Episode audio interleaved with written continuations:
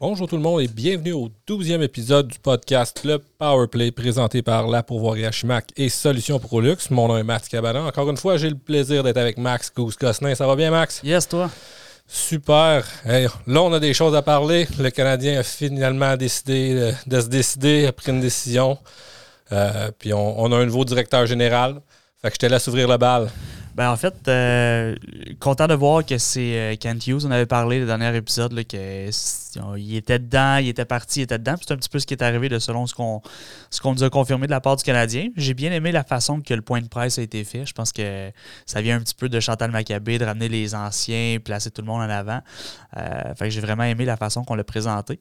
Puis je pense qu'il amène vraiment une, sphère qui est importante pour l'organisation, pour Jeff Molson, Jeff Gorton.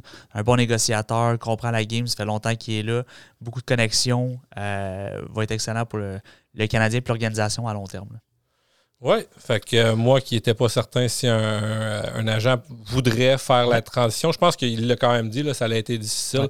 Ça a été, ça n'a pas été un, un, given. Puis je pense qu'il a mentionné aussi que si ça ne serait pas le Canadien de Montréal, ça n'aurait pas nécessairement pris la job, mais il paraît que Bill Guérin lui aurait dit que c'est le Canadien de Montréal, tu ne peux pas dire non. Fait que euh, je, suis bien content. Euh, mais tu sais, je pense que la décision elle a été difficile dans son cas. Puis euh, c'est pas juste la décision, comme qu'on disait, c'est parce qu'il y avait des clients, puis il fallait qu'ils se décident. Puis tu sais, c'est une opportunité, le Canadien de Montréal. Fait que, euh, je pense que je suis content qu'il ait décidé de, prendre l'occasion. Puis je suis content que ça, soit en fait terminé puis qu'on puisse passer à autre chose. Fait que tes premières impressions? je pense que ça va être euh, ça va être bon pour le Canadien parce qu'il y a des connexions dans la ligue. On a parlé brièvement la dernière fois. Amener un, un Mathieu Darche, un Daniel Brière, ben, peut-être qu'ils ont d'excellentes communications, peut-être qu'ils sont excellents à, à gérer X, Y, Z. Peut-être qu'ils n'ont pas par contre, les mêmes connexions que ce qu'on recherchait pour le Canadien, à trouver des partenaires d'échange, à amener des joueurs à Montréal, que c'est peut-être plus difficile depuis quelques années. Euh, avec ce qu'on vit avec la pandémie, ça va être encore plus difficile. Mais je pense qu'avoir quelqu'un qui connaît les joueurs, qui connaît les, organisations, faire les échanges, euh, je pense que ça va être excellent pour eux. Oui, je suis, totalement d'accord. Je pense que il avait parlé de complément à Jeff Gorton, puis je pense que c'est vraiment ça qu'ils sont allés chercher pour les raisons que tu viens de décrire. Euh, fin négociateur. Puis comme tu l'as dit, avoir les connexions dans la Ligue nationale, ben, je pense que quand tu es agent, justement, c'est quelque chose que tu as parce que tu as déjà négocié avec tout le monde. Fait qu'on on connaît un peu tout le monde. Puis je pense que c'était la logique des choses euh, à suivre. J'ai bien aimé son, le point de presse, comme tu as dit. C'est sûr qu'il se garde toujours une petite chaîne. Puis la vérité, c'est qu'il y a encore beaucoup de travail à faire pour évaluer les joueurs. Mais je pense qu'on sait, entre toi et moi, en tout cas, que dans une entrevue, il se fait demander c'est quoi ton plan? Puis il donne une réponse euh, qui n'est pas celle-là, mettons, qui est donnée à, RDS puis dans la conférence de presse. Oui, puis tu sais, c'est un plan qui, qui, qui, est grosso modo dans le sens que euh, tu donnes ton impression de l'extérieur. Tu as, une idée de l'équipe. Tu as, une idée de l'équipe, mais tu connais pas les joueurs nécessairement. Puis Kent Hughes l'a répété plusieurs fois je veux apprendre à connaître tout le monde. Il faut qu'il y ait un changement de, de pensée, de structure, de d'attitude, peu importe. On l'a entendu souvent avec Marc Bergevin, mais là, on passe à un directeur général qui est différent, qui va avoir une mentalité différente. Puis je pense que justement, tu donnes ton idée de qu'est-ce que toi tu veux. Puis il a parlé d'une équipe qui voulait avoir une équipe offensive, axée sur l'offensive, qui va contrôler la rondelle puis qui va jouer rapidement. Ben là, ça va être de voir qu'est-ce qu'il y a présentement sous la main, qu'est-ce qu'il veut garder. Et ça, qu'est-ce qu'il veut distribuer ou passer à autre chose pour pouvoir monter son équipe comme qu'il veut. Oui, oui, c'est ça. ça. La réponse, elle, avait vraiment été en deux temps où ce, que, ce que je veux. Puis après ça, il a comme bifurqué vers ben, faut que j'y aille quand même avec ce que j'ai entre la main. c'est sûr qu'il va pouvoir au travers des années. Puis on nomme un directeur général général. C'est pas pour deux, trois ans. C'est vraiment. On, va commencer à juger les résultats dans quatre, cinq, six ans. exact. Et son contrat est de cinq ans. Fait je pense que c'est un peu l'idée que le Canadien a. C'est bon, ben on on finit cette saison-là, ça va être difficile, on le sait. On bâtit pour deux ans, puis après ça, on, va voir qu'est-ce qu'on a comme fenêtre par la suite. Là. Fait ont gardé leur carte assez proche de, leur jeu, si on peut dire, sauf que selon toi, l'avenue qui va être empruntée, tu penses qu'ils vont y aller vers le, rebuild au moins deux ans? Ben, j'ai dit deux ans parce que je pense que c'est un petit peu ce qu'on a. On a parlé de Suzuki, on a Caulfield, on a des Paling qui, qui jouent bien dernièrement, Romanov, on a un Primo qui, va bien présentement. je pense qu'on on a un Goulet qui attend aussi. Puis on va avoir un choix au repêchage qui va être assez haut dans le prochain repêchage. je, pense que c'est un, rebuild, là, mais on a des bons actifs présentement. Je pense pas que ça va être un, rebuild ou une reconstruction qui va durer sur 4-5 ans. C'est pour ça que je me dis euh, possiblement deux ans, puis qu'on devrait être de retour à être compétitif. Oui, ben, je pense que c'est en autant qu'on soit. Euh, on, va avoir une chance à, la loterie l'année prochaine aussi. Il y a beaucoup de joueurs de talent. On va revenir un petit peu plus tard dans le podcast sur le, repêchage de cette année. Sauf que pour l'année prochaine, ben, on voit déjà que ça va être une, un grand encan avec un joueur de, générationnel, comme on dit. Là. Fait que euh, l'idée d'y aller pour deux ans, je pense, ils veulent pas le dire. C'est sûr qu'il faut que le Canadien garde. Ils veulent vendre des billets. Ils veulent vendre des billets de saison, des commanditaires, tout le kit. Puis les, partisans n'ont pas l'air au Québec de se présenter quand ça va pas bien au Centre Bell. Fait que je peux comprendre le Canadien pourquoi ils font ça, sauf que en même temps, quand on va voir, c'est à la date limite des transactions, même s'ils veulent continuer de nous dire que ben, on n'est pas sûr, on ne sait pas si on a été vendeur, vendeur, vendeur, ben, on va pouvoir voir à quel niveau ils ont été vendeurs. Totalement d'accord. Puis je pense qu'il y a aussi Chantal Maccabé qui a parlé de. qui voulait mettre plus de transparence avec le Canadien. Fait que je pense qu'il va y avoir un, un, processus. Oui, un processus, puis un peu d'attitude qui va changer, qu'on va demander justement au, directeur général, à l'assistant coach, au coach, au, euh, d'en donner un petit peu plus d'informations pour qu'on arrête de spéculer, puis qu'on se dise des vraies affaires. Moi, je, serais bien à l'aise, mais je sais que je ne suis pas euh, le Québécois, le fan qui paye son billet de saison annuellement, mais de dire, OK, Regarde, c'est ça qu'on vise pour les deux prochaines années. On le sait que ça va être difficile l'année prochaine aussi. Mais on va être de retour compétitif. Puis on va avoir d'excellents actifs. C'est pas là qu'on vise la Coupe Stanley. On a eu une chance. On n'y est pas arrivé. On, est prêt à mettre de côté pour rebâtir. je pense que c'est comme ça qu'on doit y aller. Est-ce que tu as vu un effet à la conférence de presse un petit peu ou est-ce que tu trouvais que c'était un. Moi, j'ai, moi, j'ai été laissé sur mon appétit dans ce sens-là où ils n'ont pas donné grand-chose, j'ai trouvé? J'ai été du même avis que toi, puis je pense que c'est que le processus s'est fait rapidement pour le, GM. Mhm. Donc, de dire on n'a pas un plan mis en place, je pense que c'est vrai, c'est la, la réponse qui est vraie. Par contre, j'ai aussi été d'accord que les réponses semblait un peu stagé d'avance. Euh, fait que j'aurais aimé ça qu'on en donne un petit peu plus, mais euh, je veux laisser la chance à Kent Hughes. C'est son premier point de presse. Euh, il a Exactement. il y a, cette partie, cette partie-là où il n'était pas habitué d'être en avant des caméras. Je n'ai pas regardé toutes les entrevues individuelles qu'il a données par la suite, mais à ce que j'ai entendu, il était beaucoup plus confortable. Ouais, puis tu sais, c'est quelque chose. Il était sur la glace du Centre Bell. Il y avait des gens dans les estrades. C'était quelque chose de gros. Fait que je pense que juste d'avoir ce tu veux pas nécessairement dire quelque chose, tu es sur le spot, tu es en direct aussi. Tu n'as pas nécessairement le temps de penser à tes questions, à tes réponses aux questions. Fait que je pense que dans l'ensemble, c'était correct, mais je m'attends à avoir plus de transparence avec le temps, c'est certain. OK, fait que là, lui, il n'a pas voulu nous donner trop de réponses, fait qu'il va falloir qu'on spécule, mais on va y aller, on va descendre le line-up un petit peu, puis on va, on va jouer assez rapidement à keep or trade, garde, garde ou échange, si on peut dire.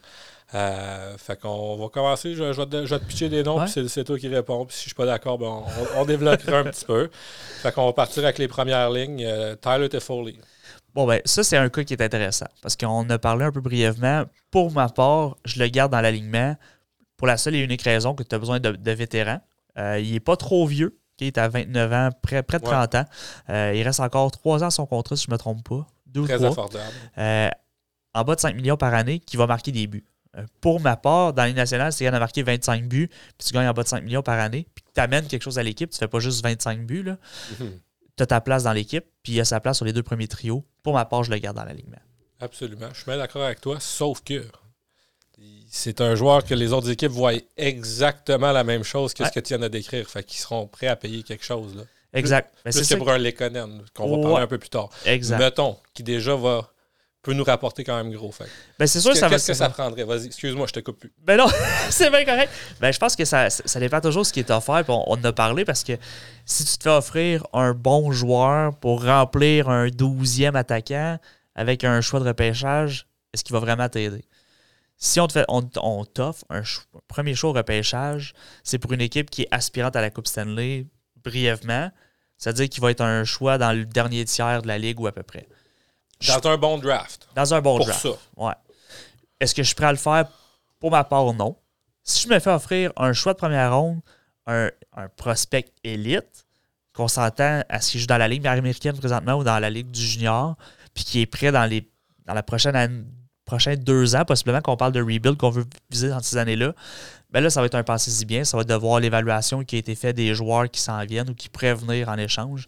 Mais ça va en prendre beaucoup pour mieux sortir ta lutte folie du Canadien. T'aimes-tu mieux un, un premier choix puis un, prospect ou deux premiers choix? Pour ma part, j'aimerais mieux avoir un prospect déjà établi parce qu'on a déjà un, potentiel de ce qu'on a déjà vu, de l'évaluation du joueur. On a souvent parlé qu'au repêchage, on trouve que les joueurs sont un peu jeunes. Hmm. Fait que c'est un petit peu moins un guess, hein, un petit peu moins deviner de savoir ce qui va peut-être sortir du repêchage que de le vendeur, le vendeur est dans la même position, par exemple, puis c'est ce qui te vend un petit peu plus que quand il l'a repêché. Exactement. Je pense que pour les deux équipes, ben, c'est un choix conscient. Mais présentement, la demande pour des joueurs comme ça est quand même assez haute. Euh, on en parlera, mais euh, je pense que ça peut être intéressant pour les personnes qui sont vendeurs présentement de recevoir plus que ce qu'on pourrait avoir en temps normal. Fait autour de deux premiers choix pour Tyler Toffoli, ça commence à y penser. Exactement, je commence à y penser. Parce que sa valeur, je pense qu'elle est là, Un gars qui capable de scorer 20, 20 buts faciles, 25, 30, un contrat abordable. Euh, il a une très grosse saison l'année passée. Il a l'air de se replacer. Il a l'air d'aimer le hockey puis il a l'air de vouloir jouer. Fait que ça, je pense que l'autre chose que je veux le garder à Montréal, c'est il l'a mentionné cette semaine, c'est sûr qu'il n'ira pas dire je vais me faire, je vais me faire trader. C'est pas d'habitude les joueurs du, Canadien qui vont dire ça. Mais il a l'air de vouloir jouer ici. Il a signé ici avec le Canadien pour quelques années. Ça, je pense que ça a un plus-value. C'est dur d'aller chercher des joueurs comme ça ailleurs. Pour ma part, euh, je vais y penser vraiment beaucoup avant de l'échanger. Ouais, je pense que je suis un petit peu dans le même bateau que toi, sauf que moi, je pense que je suis en liquidation, puis je, le passerai. Là. Euh. Mais tu sais, le luxe qu'on a avec Tyler Toffoli, c'est qu'il est signé, puis il peut nous donner le même, euh, le même rendement l'année prochaine. C'est ça. Puis peut-être l'année suivante aussi, parce qu'un moment donné, il va devenir un, rental, puis la valeur peut quand même être très là, à moins qui, descendent en performance. C'est bien possible, mais présentement, c'est qu'il va falloir aussi garder des vétérans dans, la ligne. Hmm. On va en parler, mais il faut, faut que tu en ailles. Des Suzuki, il faut qu'ils soient entourés. Puis présentement, ils performent avec Toffoli. Il faut aussi que tu vois de dire qui va être capable de me donner ce rendement-là pour Suzuki aussi. OK. Fait qu'on va continuer de, descendre un petit peu. Nick Suzuki, on le garde tous les deux. Ouais. Sans, hésitation, à moins qu'on nous offre Leon Dreisaitl. Ouais, ben c'est notre noyau de l'équipe. Je pense pas que les est prêt à l'échanger, mais c'est autour d'un joueur comme Nick Suzuki. Il faudrait être gagnant dans un échange pour pouvoir penser l'inclure. Euh, fait que, euh, tu sais, on parlera pas de Carfield. Je pense pas non plus qu'on est prêt à l'échanger. Alors, euh, on va y aller avec Josh Anderson. Josh Anderson, c'est un cas qui est un petit peu plus intéressant pour ma part parce que je pense que des joueurs de même, il n'y en a pas beaucoup dans la ligue. Des joueurs qui sont robustes, intenses, capables de marquer, mais qui vont amener, vous le regarderez souvent, c'est un gars qui va attaquer le filet souvent, il va créer des pénalités contre le Canadien, donc donner des avantages numériques. Il est peut-être un peu plus blessé, vous allez me dire, mais il a signé à long terme lui, il a signé vraiment à long terme. Oui, ouais, je pense qu'il en reste 7. C'est ça. Parce qu'il en, restait une, puis il a allongé pour 8 au total. C'était la première année de son contrat de 7 ans. Exact. Puis ça, c'est le genre de joueur que Montréal a toujours voulu avoir. Marc Berger a toujours voulu avoir pendant ces 10 années qu'il a été à Montréal. On l'a enfin. Il faut le garder pour ma part. Oui, puis on l'a vu revenir dans l'alignement puis littéralement manger les bandes. Fait que fait partie de la solution beaucoup plus que du problème. Oui, puis je pense que lui, c'est pas un problème d'attitude. Je pense qu'il veut être là. Euh, il l'a mentionné, j'ai signé à Montréal longtemps. Si c'est pour jouer à Montréal, faut le garder. sur, la même page, je l'aime, je le garde. Euh, Arthurie Lekonen. Ça va être un joueur qui va partir euh, d'ici la date limite. Je serais même pas surpris de le voir partir dans les deux prochaines semaines. la demande est forte présentement on le voit un peu. Euh, j'ai lu dernièrement comme Blake Coleman l'année passée. Un rental, capable de jouer sur une quatrième, une troisième, dépanner en haut. Euh, bon des avantages numériques, est capable de marquer? Marque pas souvent. Il marque au dernier match, ça l'aide. Puis euh, on, devrait le trader là, parce que c'est le temps. Il a marqué. C'est un, un, joueur qui va partir. Je pense pas que le Canadien est prêt à le re-signer l'année prochaine de toute façon. Euh, on va sortir le plus gros prix possible, je pense. Oui, absolument. Puis c'était capable d'aller chercher un, choix de première ronde. puis on l'a dit, on l'a comparé à Blake Coleman, qui lui est allé chercher un, ancien premier choix, puis un premier choix du Lightning, qui, a été, tardif. Sauf que euh, c'est un excellent rapport qualité-prix. Puis euh, Lekonen est un agent libre avec restriction sur son prochain contrat, contrairement à Blake Coleman, qui lui était libre comme l'air. Euh, si on continue un petit peu plus loin, on va y aller avec Mike Hoffman. Mike Hoffman, si on est capable de le passer à une équipe qui serait intéressée, euh, go. malheureusement, je pense qu'il y a un contrat de trois ans, donc il resterait deux ans. Peut-être être plus difficile à échanger. Il ne connaît pas une saison excellente. Par contre, si vous regardez, il marque quand même des buts. Oui, il n'est pas mauvais non plus. Je ne le déteste pas. Exactement. Puis présentement, moi, je pense que ça va être vraiment la décision est-ce qu'on garde euh, Hoffman ou on garde Drouin? Pour moi, c'est vraiment là que ça va jouer. Deux gauchers semblables. On s'attend le même genre de production. Euh, je pense que ça va jouer entre ces deux-là. Si quelqu'un qui appelle, c'est sûr que j'écoute. Parfait. Jonathan Drouin? Pour ma part, je le laisserai aller. je pense que Drouin, présentement, pas parce qu'il y a des problèmes de santé mentale, loin de là. Mais je pense que ça, ça y ferait du bien de quitter Montréal. Je pense qu'il y aurait moins cette pression-là. Euh, c'est un joueur qui a beaucoup de skills. Je pense qu'il a un potentiel intéressant comme retour. Euh, il coûte pas super cher pour une équipe de le prendre sous sa masse salariale. Euh, je serais définitivement prêt à, m'en départir. Pour un troisième round, tu, Troisième round, non, définitivement pas. C'est sûr que ça prend quelque chose. Par contre, je regarde l'aliment du Canadien, puis il faut créer de l'espace pour les jeunes éventuellement euh, avec ce qui va venir. Euh, je pense que c'est le joueur le plus facile ou qu'on a de la misère à trouver une, place dans notre top 6, mais qui devrait être dans un top 6, dans un monde idéal. Euh, je pense que c'est le joueur le plus facile à, dire je te déplace, je t'échange pour pouvoir remplir avec un rôle avec quelqu'un d'autre. Vois-tu un fit à quelque part au Jonathan Drouin comme le Colorado, Nathan McKinnon, la petite connexion, mais à part ça? je pense que c'est ça va être vraiment avec les, joueurs. Il doit être entouré d'un joueur qui est très, très, très physique. Pour ma part, il, est meilleur moment avec le Canadien, c'est qu'il a joué avec Josh Anderson. Pourquoi? Parce que Josh Anderson va chercher les rondelles, va retrouver le droit, puis après ça, il va créer des joueurs, euh, des, séquences offensives.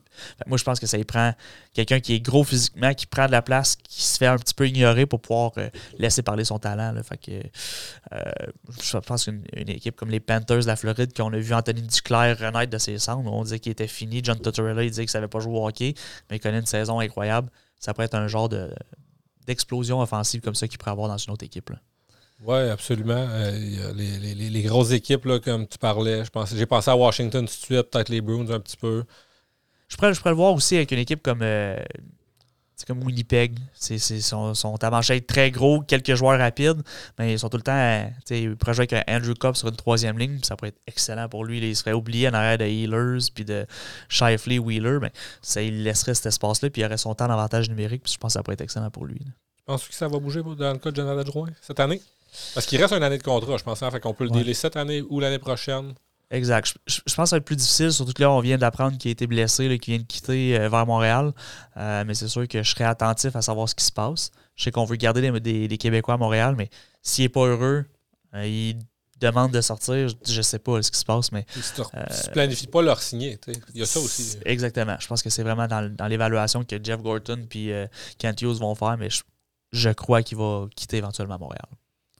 Oui, je pense ça aussi. Euh, je pense qu'il va y avoir des demandes salariales aussi. C'est pas un gars qui va nécessairement être à l'âge de, baisser de salaire, mais je pense qu'il faisait quand même 5, 5,5 millions. Là. Fait que, euh, il va soit faire moins d'argent pour plus longtemps ou il va chercher un contrat à moins long terme dans les mêmes alentours. Là. Exact. Euh, fait qu'on va continuer un petit peu de faire le tour du line-up. en avant, en avant. Ici, un gros des blessés.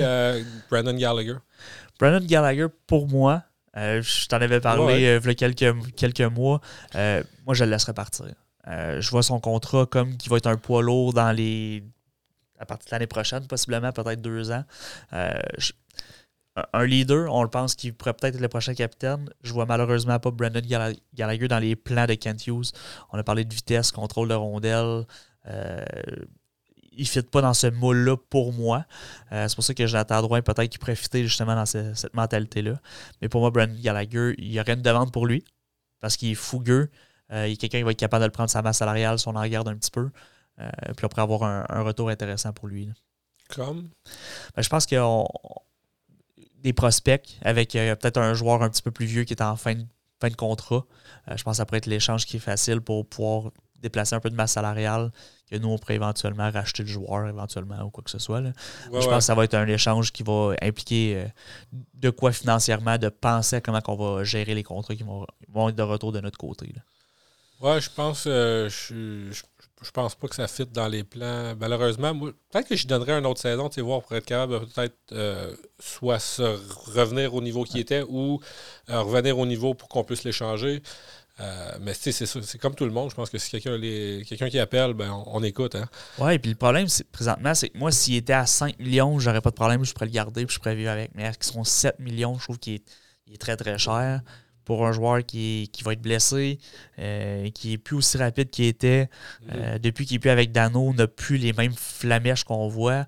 Euh, j'ai la misère à le voir avec le Canadien pendant plusieurs saisons encore. Moi, je l'espère. il, y a il y a Marc Bergevin qui est rendu à Los Angeles. J'ai trouvé qu'il fitait bien là aussi avec Dustin Brown, qui a l'air de, de, un peu sur, la, plante, sur la plante descendante, peut-être sa dernière saison. Fait qu'il pourrait rentrer dans cet alignement-là qui, lui, rentre dans sa fenêtre. Ah, tu veux-tu commenter là-dessus, un, puis est-ce que tu vois d'autres euh, destinations possibles pour lui? Oui, ben, j'en ai entendu parler. Marc Bergevin qui s'en va là. Philippe Dano est déjà là. Avec, euh, je pense que le, match est comme parfait. Euh, je pourrais aussi le voir aller dans une équipe comme les Devils New Jersey qui ont beaucoup de jeunes, qui ont besoin d'un petit peu plus de vétérans mhm. solides. Tatar. C'était l'autre membre du trio. Oui, exact. Mais je pense que c'est des, équipes comme ça qu'on doit penser qu'ils ont, ont besoin d'un leadership sont une équipe qui est assez jeune. Peut-être Buffalo aussi pourrait être intéressé. on parle pas de contenders ici. Hein. On parle pas de gars qui essaient de se loader pour les séries. On parle d'équipes qui regardent pour le futur. Exact. je pense que Buffalo a besoin des, joueurs comme ça présentement.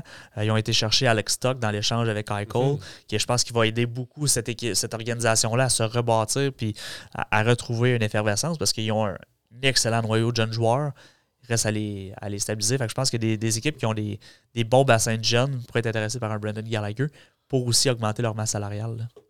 Oui, parfait. Je suis bien d'accord. On va continuer autour du line-up. Euh, Jake Evans? Jake Evans, pour moi, euh, il reste dans l'alignement du Canadien parce qu'il peut être euh, une pièce qui peut être déplaçable avec les blessures. bon joueur de centre qui en a juste des avantages numériques, qui avant d'aller jouer à l'aile pour dépanner. pour moi, je le garderais. il coûte pratiquement rien non plus au niveau de la masse salariale. moi, je le garderais pour le moment vient de signer un contrat en plus. Oui, exactement. Très affordable. Peut monter euh, jusqu'au quasiment dans le top 6 pour dépanner euh, des ailes. Généralement, peut jouer sur n'importe quelle autre ligne. Euh, je pense que c'est le genre de joueurs qu'on va avoir besoin dans les prochaines années. à l'avant, est-ce que tu vois d'autres joueurs qui, pourraient partir que j'aurais oublié? Ben, je pense à Joel Armia. Il est blessé présentement. Mhm. mais je pense que ça pourrait être un joueur qui pourrait être intéressant pour une équipe qui a besoin d'un petit peu de grit sur une quatrième ligne, des avantages numériques, capable de dépanner plus haut. Euh, ce serait une cible qui est. Est-ce qu'il a signé deux ans, Armia ou je Il me semble qu'il a signé deux ans, donc il restera une autre année. OK. Fait que c'est pas euh, tellement un rental, mais il n'a pas signé cher. D'après moi, c'est 2 millions, les équipes. Euh, ouais, je pense que c'est 3. Mais ça va pas super bien cette année. Malheureusement. mais est-ce que tu penses qu'il est capable d'aller chercher un premier choix au repêchage? Je pense pas qu'il est capable d'aller chercher un premier choix. Mais... Première ronde? Ouais, première ronde, mais je pense qu'on pourrait facilement aller chercher un, deuxième ou un troisième ronde.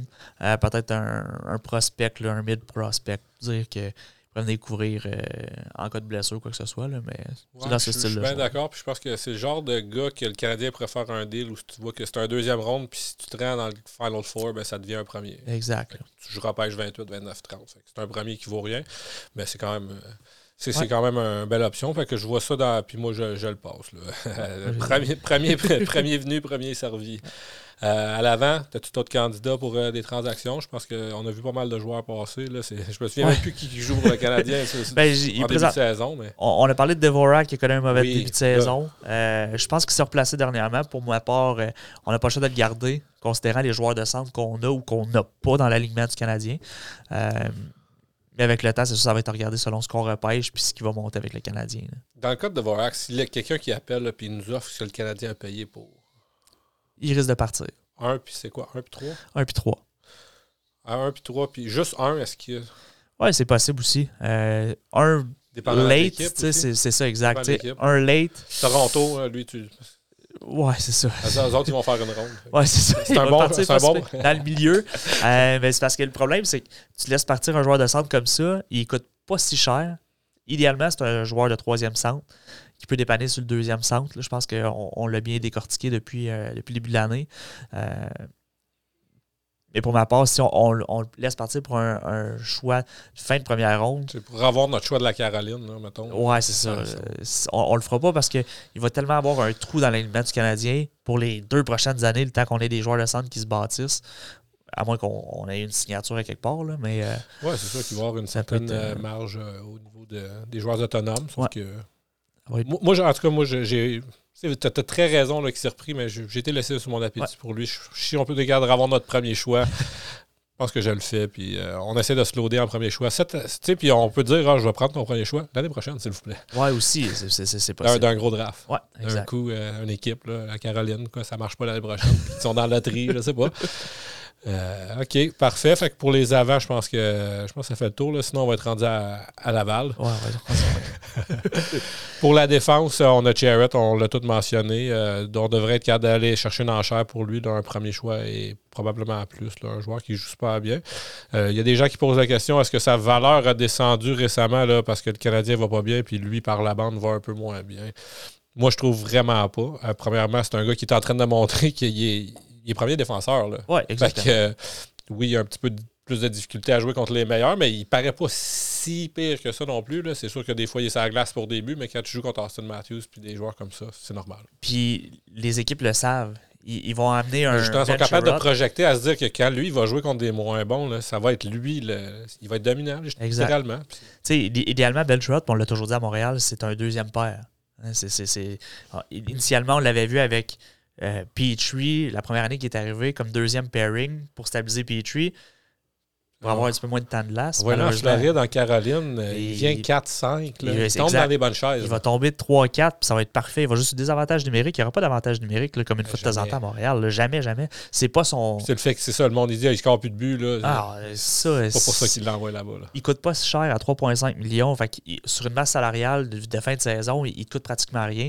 Les équipes vont vouloir payer le gros prix pour une équipe qui aspire à la Coupe Stanley. je pense que Kent Hughes, après ça, il va juste voir, OK, tout est placé de telle place va le vendre au, celui qui est le plus haut ou le moins haut classé, si tu veux, euh, ou le plus haut classement pour avoir le meilleur. OK, on va continuer. Euh, David Savard, je sais qu'on vient juste de le signer. Euh, est-ce que tu penses qu'il y a une équipe qui serait intéressée à ses services? Présentement, avec la saison qu'il y a eu, je pense plus ou moins. c'est sûr que ça peut être une belle police d'assurance pour être un cinquième défenseur ailleurs. C'est qu'il y a un contrat de 4 ans. Exactement. c'est ce qui va être un peu plus difficile. Puis je pense que les équipes le voient, il, est peut-être un petit peu moins rapide que ce qu'on pensait voir. Peut-être qu'il était bien camouflé avec le Lightning, ne t'aime pas bien avec leur grosse défensive. Euh, fait qu'il avait peut-être un peu euh, changé les cartes un peu. Par contre, c'est sûr que je vais écouter si on est capable de m'offrir quelque chose. Moi, j'aimerais le garder, surtout si on décide de se laisser euh, partir Jeff Petrie. Euh, Kulak. Kulak, je le laisserai partir il ne fait pas partie de, mon top 6 présentement, il joue. Euh, mais moi, je le vois, on dirait qu'il est bon, il est pas bon, il est bon, il est pas bon. Pas qu'il est pas bon, là, mais qu'il y a des soirées plus difficiles, puis après il y a des soirées qui, qui jouer sur le premier pairing. Euh, pour moi, il, manque de constance, je le laisserai aller. Choix de septième ronde, tu le laisses aller? Oui. On, on, est va voir ce que, ce que, ça va apporter. Est-ce que tu penses qu'il va apporter plus que ça? Ouais, je pense qu'on pourrait aller chercher peut-être un quatrième, tu sais, 4, 5, 4, 5e ronde. Puis je pense que ce serait correct. Euh, libérer de la place à masse salariale, laisser de la place aux jeunes éventuellement. sais, en enlevant Kulak, mais Romanov automatiquement un peu plus de temps de glace. Là. OK. Euh, dans notre top 4, il reste Joel Edmondson. Jordan Manson, mais malheureusement, il n'a pas joué depuis le début de la saison. Fait je pense qu'il serait difficile à échanger. Euh, pour ma part, c'est un autre vétéran que j'aimerais garder. Euh, beaucoup de prestance dans le vestiaire. On parle un peu de le même style que chez Weber en termes de prestance, pas sur la glace, mhm. vous allez me dire. Euh, fait que je pense que si j'avais un choix à faire, ce serait possiblement mon capitaine pour le Canadien prochaine. Oui, je pense que j'ai bien aimé ce que, ce que j'ai vu de lui ça reste toujours à voir ce que les gens seraient prêts à payer. S'il est prêt à revenir au jeu, là, puis euh, ce que les autres équipes sont prêts à payer toujours. Euh, si on est capable d'aller chercher, parce que sa valeur, est-ce qu'elle est plus grande que celle de Ben Sherrod? Je pense que non présentement parce qu'il n'a pas assez joué. Je pense que Sherrod a prouvé cette année et l'année passée, durant les saisons éliminatoires, qu'il est capable d'en prendre beaucoup. Euh, je pense que Sherrod a une meilleure valeur présentement qu'Edmondson. Je suis pas d'accord. c'est correct. C'est close, là. je pense qu'Edmondson, l'année passée, surtout en début de saison, paraissait beaucoup mieux. Reste un année à son contrat, fait que techniquement, c'est même pas juste un joueur de location, c'est un gars qui fait moins d'argent que Ben Sherrod, si je me trompe pas. Fait que selon moi, là, il peut nous rapporter pas mal la même chose, sinon plus. Là. Fait que j'écouterai au moins. Ouais, j'écoute, c'est sûr. Parfait. Fait qu'en défensive, est-ce que tu as d'autres candidats, là, Sam Nikou? Ben, ça, ça Donne-moi ce que tu peux. C'est ça. C'est des joueurs qu'on a eu au balotage. Ouais, il n'y a pas vraiment de grande valeur, mais si tu regardes à chercher un choix de septième ronde, ben, c'est quand même tout de même ça. Oui, ou petit, ça peut même, ça peut paraître niaiseux, mais ça peut être un joueur de la Ligue américaine. Si on a besoin de joueurs comme ça qui vont venir dépanner le Canadien y a des blessures. Cette année, euh, compter le nombre de joueurs du, du Rocket de Laval qu'on a hmm. vu avec l'alignement, euh, c'est non négligeable aussi. On a des contrats à remplir, on a jusqu'à 50 contrats. Il euh, faut que ça se prenne. Fait qu'on a euh, Red Picklick qui, est arrivé en avant. Excuse-moi, je, retourne. Je pense pas qu'on va être capable d'aller chercher grand-chose pour lui. C'est quelque chose, un septième ronde, qui est capable de, de montrer de la valeur. Euh, à la défensive, on a Romanov. Non. On le garde. puis après ça, à la défensive, il nous reste.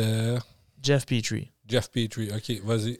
présentement, je pense que c'est le candidat qui a le qui aurait un gros potentiel de retour euh, pour avoir un bon joueur établi et non juste des choix de repêchage. Euh, fait que ça, c'est sûr, ça serait intéressant. Euh, je pense qu'il est comme un peu tanné du Canadien de Montréal avec ce qui se passe. Sa famille est à l'extérieur, il reste à l'extérieur. Mm. c'est tout temporaire, je ne sais pas. Mais il n'a pas l'air d'être le joueur le plus heureux qui a été heureux de signer à Montréal. Euh, ouais, ben lui, il, était, il, voulait être dans la fenêtre, pas euh, dans le ben, Exactement. je pense qu'il était parti de Edmonton parce que ça allait vraiment mal en venant à Montréal. Ça, ça a bien été. On a eu des chances de, de, gagner la coupe. OK, je suis dans mon window, je veux signer un contrat pour, pour ça. Malheureusement, on ne l'est plus là. Je pense que son intérêt vers Montréal a, descendu beaucoup. Euh, j'aimerais ça que le Canadien l'échange. Je pense que lui aimerait ça que le Canadien l'échange. Je pense que le Canadien aimerait ça l'échanger. ça va, ça coûter quoi pour une autre équipe? Puis est-ce que tu vois des fits? Ben, des fits, c'est dur parce que c'est toujours les équipes à savoir qu'est-ce qui vont bouger. Par contre, euh, je vois, je vois des équipes qui vont, qui vont être prêts à donner des, un joueur établi, peut-être un joueur de deuxième trio, peut-être pas nécessairement un score, mais euh, ça pourrait être un joueur de deuxième trio, un défenseur numéro 4 avec des, choix. Euh, ça, je vois surtout ça. Un, peu comme Brandon Gallagher, qu'on ne check pas nécessairement des, contenders immédiatement, qu'eux autres ils sont au cap et qui essaient juste de rajouter un rental. C'est plus quelqu'un qui, a, qui regarde pour le futur. Puis souvent, ça va être des échanges qui vont avoir lieu l'été. Exactement. Ou sinon, avec une équipe qui est sortie et qui regarde 100% pour le futur. Exactement. Puis ça, ça encore là, des équipes comme euh, New Jersey, mais là, ils ont signé des, joueurs, des défenseurs qui sont, qui sont peut-être plus établis. Mais encore là, Buffalo, ils ont, ils ont un potentiel d'aller chercher des joueurs comme ça. Euh, Arizona pourrait être intéressé aussi. Pourquoi l'Arizona? Parce qu'ils ont une jeune équipe on bâtit vers l'avenir. La défensive est très, très jeune. Je cherche un gars d'expérience, un droitier qu'en Arizona. Il est signé, puis il pourra pas. Un autre place, c'est dur à tirer des agents libres. Fait qu'il est signé à long terme. C'est un avantage pour des équipes comme ça. Exact. Puis on parle aussi du, plancher salarial. Jeff Petrie va quand même gagner, si je ne me trompe pas, 6,5 millions. Fait que ça aussi, il faut que les équipes le prennent en considération de dire faut que je me rende au plancher. Mais c'est un joueur que j'ai établi. Il est capable de le prendre. Euh, puis il va être capable de jouer pendant plusieurs saisons. il va être encore capable de donner plusieurs, euh, plusieurs saisons à une équipe de nationale, certain. Fait qu'on va se diriger vers les gardiens de but assez rapidement. Je pense que tous les gardiens sont sur la table. Euh, je pense qu'on va dire Carey Price. Ben, Carey Price, c'est sûr que c'est le sujet de conversation que Kent Hughes doit avoir avec Carey Price. son genou, comment il va l'établir. Est-ce qu'il veut rester à Montréal? Est-ce qu'il veut être prêt à reconstruire pendant 2-3 ans avant? Euh, je pense que Carey Price aimerait gagner la Coupe Stanley dans les deux, trois prochaines années. Fait je pense qu'il aimerait partir. C'est de savoir de, a une équipe qui est prête à le prendre. Euh, si une équipe est prête à le prendre, c'est sûr que ça va prendre un joueur intéressant avec un, euh, une partie de la masse salariale qui va pouvoir compenser d'un bord et de l'autre. On avait déjà parlé avec, exemple, Colorado qui serait intéressé, mm donner un Sam Girard à 5 millions, mais il reste juste 5,5 que, que l'Avalanche doit absorber. Il y a d'autres joueurs qu'on est capable de prendre, on est capable de garder une partie de la masse salariale. Euh, mais je pense que si c'est le choix de Carey Price, il quitte. Je pense que si Kent Hughes trouve un preneur intéressant, il quitte aussi. Savoir si les deux sont capables de se mettre dans un fit possible. Oui, absolument. Ça va être à voir quand il serait prêt à revenir au jeu. C'est encore une fois, là, je pense que c'est vraiment une transaction qui va plus se faire cet été. Euh, mais si jamais il pense qu'il est capable de revenir bientôt et qu'il pourrait aider une équipe, c'est parce que c'est encore la même discours qu'on a depuis tantôt, mais c'est pas un rental. C'est vraiment quelqu'un que tu vois dans ton plan. même si on l'a dit, il y a d'autres équipes où ce que Colorado puis Edmonton, mettons que s'ils seraient capables de faire rentrer ça dans le.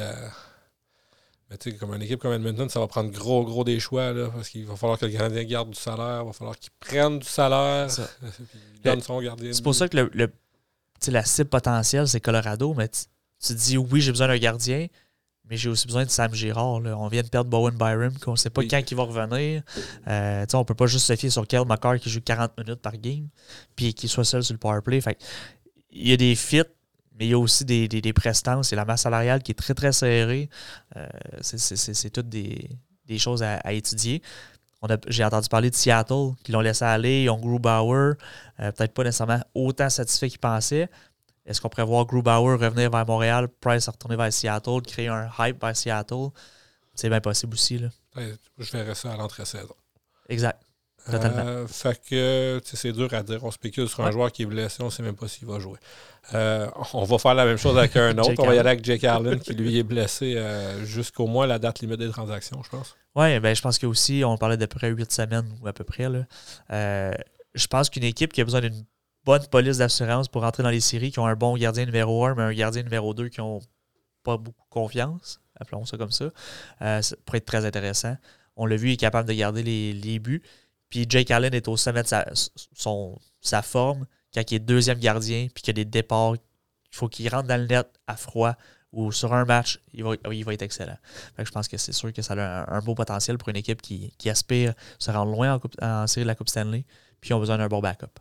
Exactement. Sauf que le Canadien a besoin d'un gardien de but. Jake Allen a un contrat qui est très abordable. Totalement. Fait je pense qu'on n'est pas prêt à le liquider comme certains, comme certains autres. Qu'est-ce que ça prendrait pour sortir Jake Allen de Montréal? je pense qu'un choix de première ronde, un, bon prospect, je pense que ça, ça, sortirait Jake Allen de Montréal. Oui, parfait. Fait que Samuel Montembeau, qu'on a, qu'on a réclamé au balotage, dans le fond, est-ce que tu penses que c'est sans arrêt en deux parties sont capables d'aller nous chercher quelque chose pour lui? Je pense que non. Puis présentement, si jamais on a la possibilité de laisser aller un gardien, je pense que Montembeau reste le deuxième gardien à Montréal. Euh, je pense qu'on n'avait pas beaucoup confiance, mais que depuis les deux blessures, il est revenu à garder. Oh, je pense qu'on est capable de le garder. Euh, je le garderai comme police d'assurance à Montréal si jamais on a vraiment comme plan de, liquider Price ou Allen d'ici euh, l'été. Si quelqu'un qui appelle t'offre un cinquième ronde? Je le garde.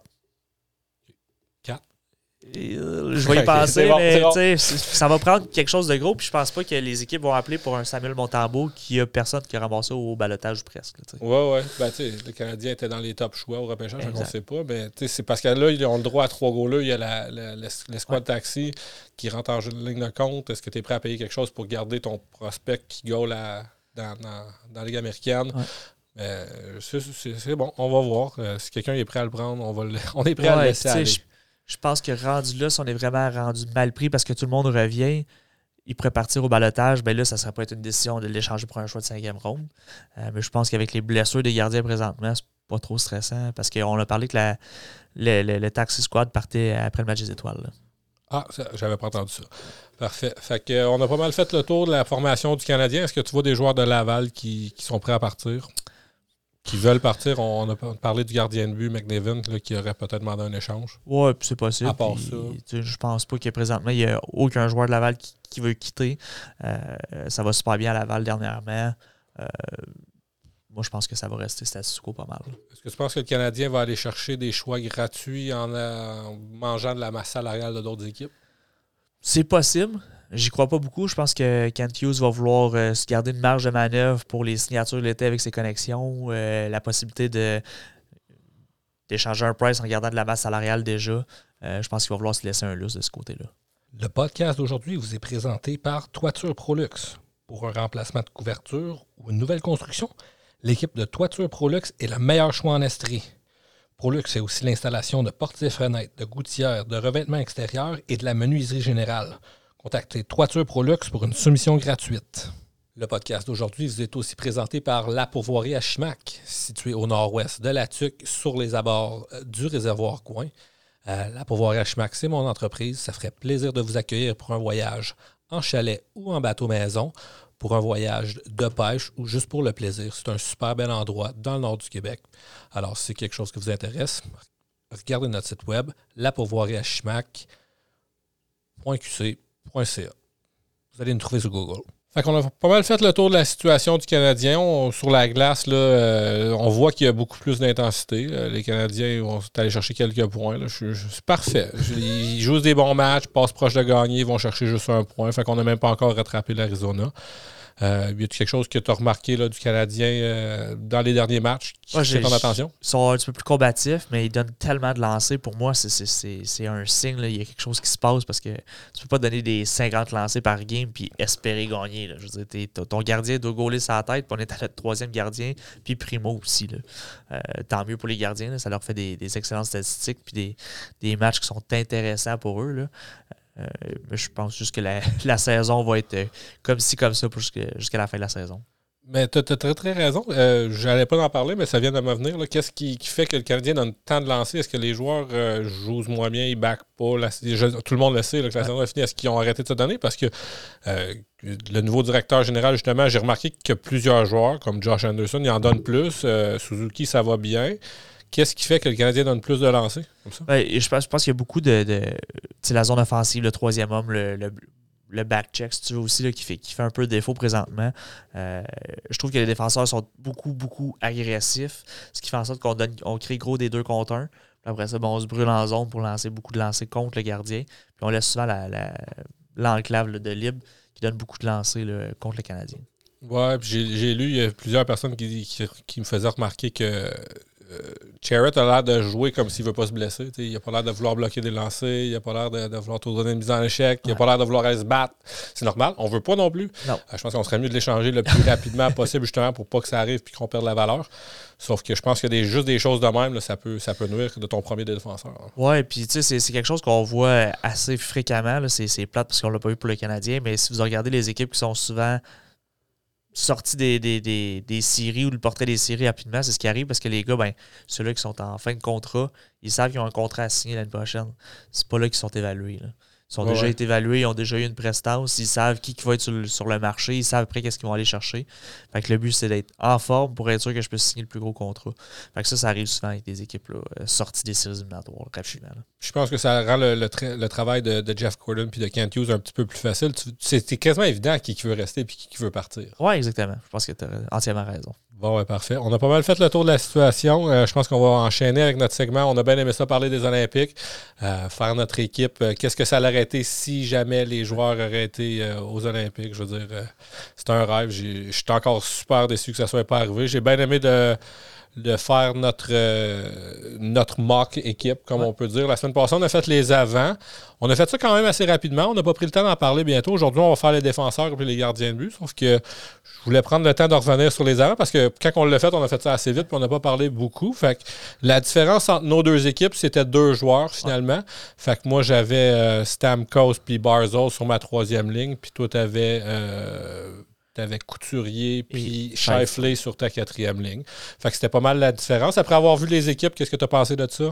Ouais, j'ai pensé qu'on est pas mal dans le même minding. Je pense qu'on a aussi la même mentalité qu'on a vu dernièrement par les équipes canadiennes. Des équipes qui vont jouer très rapidement, mais qui vont aussi avoir des, couteaux suisses un peu. on a gardé Ryan O'Reilly, qui n'est pas spectaculaire, mais il est tellement performant, il est clutch. Il est dur à jouer contre. Dur à jouer contre c'est quelqu'un que tu veux pas tu veux pas affronter. à chaque fois qu'il est sur la glace, tu dis bon, j'aurais pas d'espace sur la glace. Quand il y a rondelle, je suis pas capable d'y enlever. Quand c'est moi qui ai la rondelle, il est tout le temps dans ma face. Euh, fait que je pense que la mentalité qu'on voit le Team Canada est restée un peu comme empreinte. Je pense que les joueurs qu'on est allés chercher vont se ressembler beaucoup. Tu veux-tu me dire euh, rapidement ce que tu as aimé de Couturier, pourquoi tu l'as mis là, puis même chose pour Shifley, puis pourquoi que Stamkos puis euh, Barzal n'ont pas fait ton. Ouais, ben Barzal, par sa saison. Euh, je pense qu'elle était plus difficile. Comme que moi, j'ai pris Couturier quand tu l'as pris, pas pris parce que sa saison est plus difficile. Moi, ce que je voyais beaucoup de Couturier, c'est qu'il euh, est capable d'aller remplacer un petit peu n'importe où. C'est un gros bonhomme, il est capable d'aller jouer sur les ailes si on a besoin. Ryan O'Reilly, c'est le joueur de centre, mais il est capable de prendre sa place et mise en jeu. Euh, c'est un gars qui est très intelligent, juste des avantages numériques, avantages numériques à Philadelphie. C'est sûr qu'il aurait fait partie de mon désavantage numérique puis comme plan. c'est pour ça que je le prenais dans mon alignement. Pour moi, Stemco, c'est peut-être un petit peu plus unidimensionnel. Hmm. Avantage numérique, marquer des buts. Puis je pense que dans mon top 6, j'avais de la misère à le placer. Donc pour moi, c'était plus difficile de, le garder dans l'alignement. Pour Shifley, euh, très, très rapide, très gros, vous l'avez vu. Là, il, y a, des défait Jake Evans l'année passée, mais c'est un joueur qui est capable de marquer des buts. Puis encore là, des avantages numériques, grande portée, très rapide. Je pense que Team Canada l'aurait pris sur une quatrième ligne. très, très gros physiquement, capable d'aller frapper puis dérange l'adversaire. Moi, je pense que nos pensées se ressemblent beaucoup. Là, toi, tu avais mentionné que tu aurais eu Stamkos peut-être comme 13e attaquant, puis moi, j'avais ça été Shifley, mon 13e.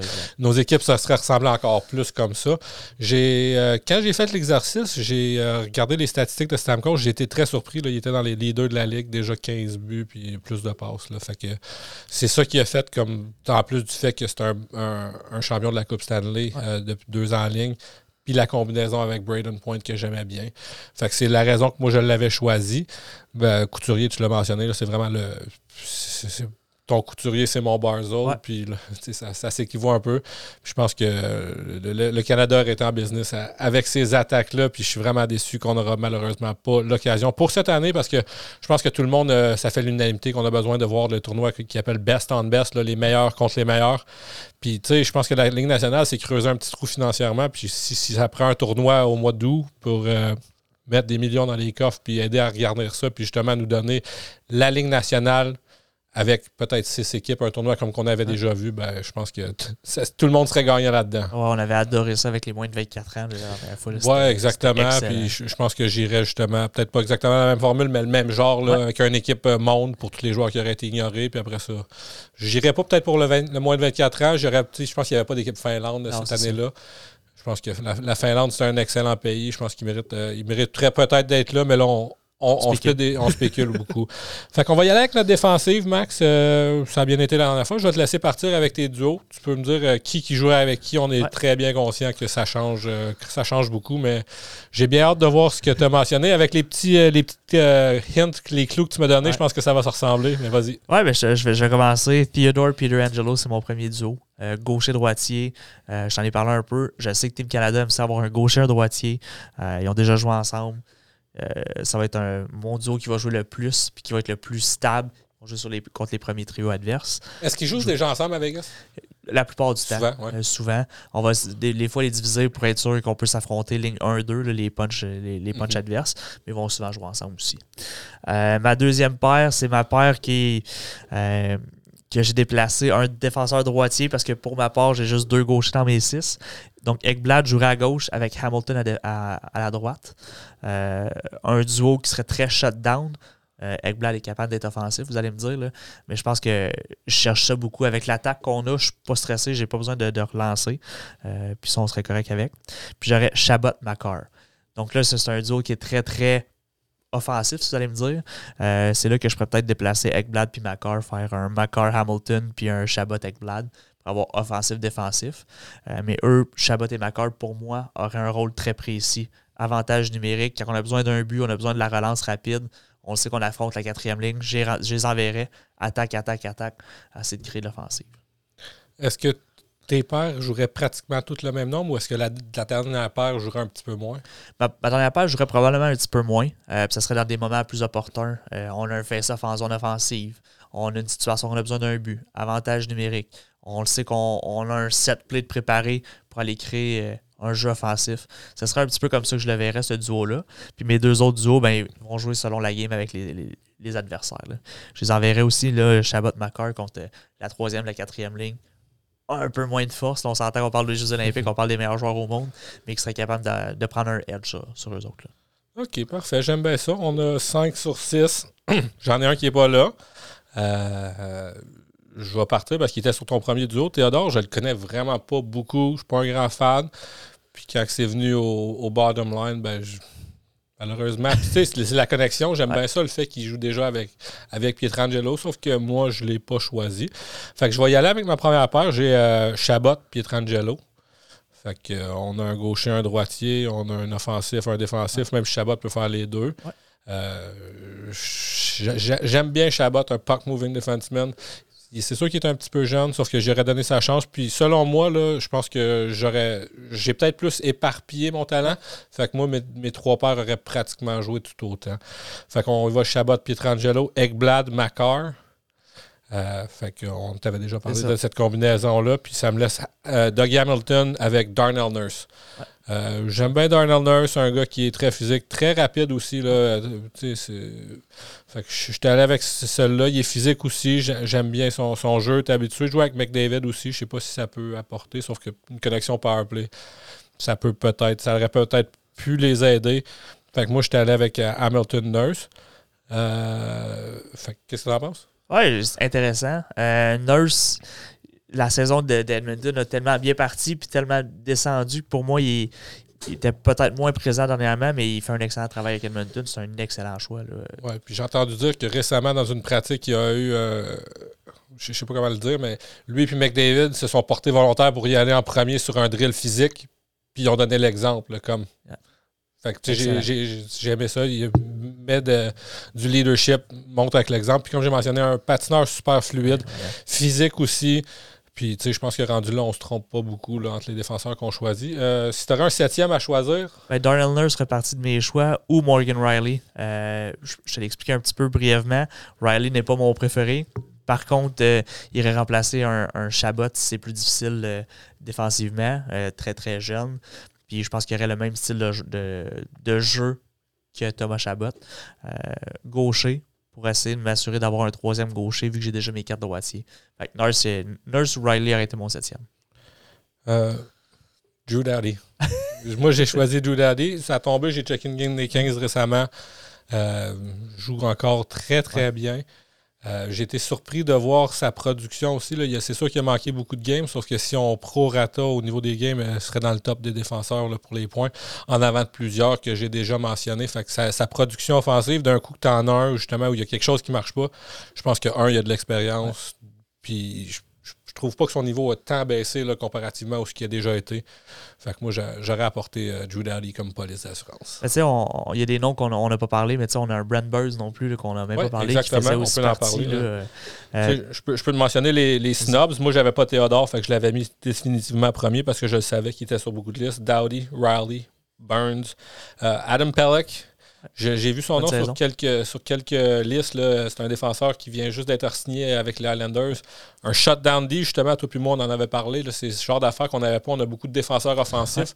Si on voulait absolument un, shutdown D, lui ou Taves, même, euh, qui est avec le Colorado, que j'avais pas sur ma liste, il y avait Colton Perenko et euh, Morrissey aussi.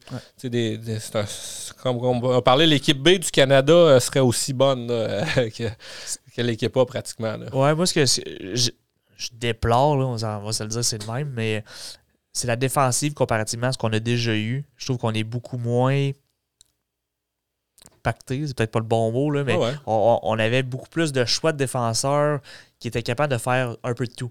on parle de Shea Weber, mais Shea Weber est capable de juste l'avantage numérique, des avantages numériques. Des défenseurs cette année, si je regarde les défenseurs, il y a beaucoup moins de choix qui sont capables de faire les deux pour moi. Mhm. Euh, mais la seule équipe qui a réussi aux Olympiques, on va s'entendre, c'est la Suède. Oui, c'est la Suède. Parce que regarde les États-Unis, tu pars avec Charles Carson, Warren Ski, c'est. toutes les équipes, c'est vraiment juste. Ouais, c'est ça, c'est vrai. C'est vrai. As un très bon. ça peut être un shutdown. Sauf que, tu sais, vraiment, même la Russie, tu n'as pas de shutdown là. Puis c'est vraiment juste la Suède avec Ekblad, puis peut-être euh, Darlin. Puis euh, on, sait qu'ils développent d'excellents défenseurs là, depuis plusieurs années. Sauf que je pense qu'il y a tu regardes tous les autres pays, là, même les États-Unis, ça a arrêté, dans la même situation. John Carlson comme premier, puis après ça, on, on, est rendu un petit peu aussi. La Ligue nationale est basée comme ça aussi. Moi, Fox, Quinn. Oui, exact. Mais on, a des exceptionnels, on s'entend, il y en a toujours. On parle des meilleurs joueurs au monde, mais la, la LNH est bâtie pour créer des styles de joueurs, autant à l'attaque qu'en défensive. Puis en défensive, je pense que c'est plus flagrant parce que tu as moins d'options. Tu peux pas être un grinder défenseur, mettons. Fait que tu vas te retrouver avec soit que tu es très très bon à l'attaque, puck moving defenseman, que tu vas bouger la rondelle rapidement, tu vas être bon offensivement, ou bien tu vas être du style plus robuste, plus défensif. C'est rare de voir un défenseur qui a tout. Je trouve que Peter Angelo, pour moi, c'est lui qui est peut-être le plus varié, qui va être capable d'en faire le plus pour Team mhm. Canada. Mais tu sais, si tu regardes dans toute la liste qu'on a mentionnée, c'est sûrement lui le moins offensif de tous les défenseurs qu'on a mentionnés dans le podcast. Puis c'est pour ça que je pense que la Ligue nationale est bâtie comme ça. Tu vois des McDavid, ben, McDavid, c'est pas lui qui grind en même temps. Non, plus. C'est speed, c'est vitesse, c'est des skills. C'est vraiment plus spécifique maintenant, pour ma part. Puis dans toutes les snobs que j'ai mentionnés, y en a-tu d'autres que, que j'aurais oublié?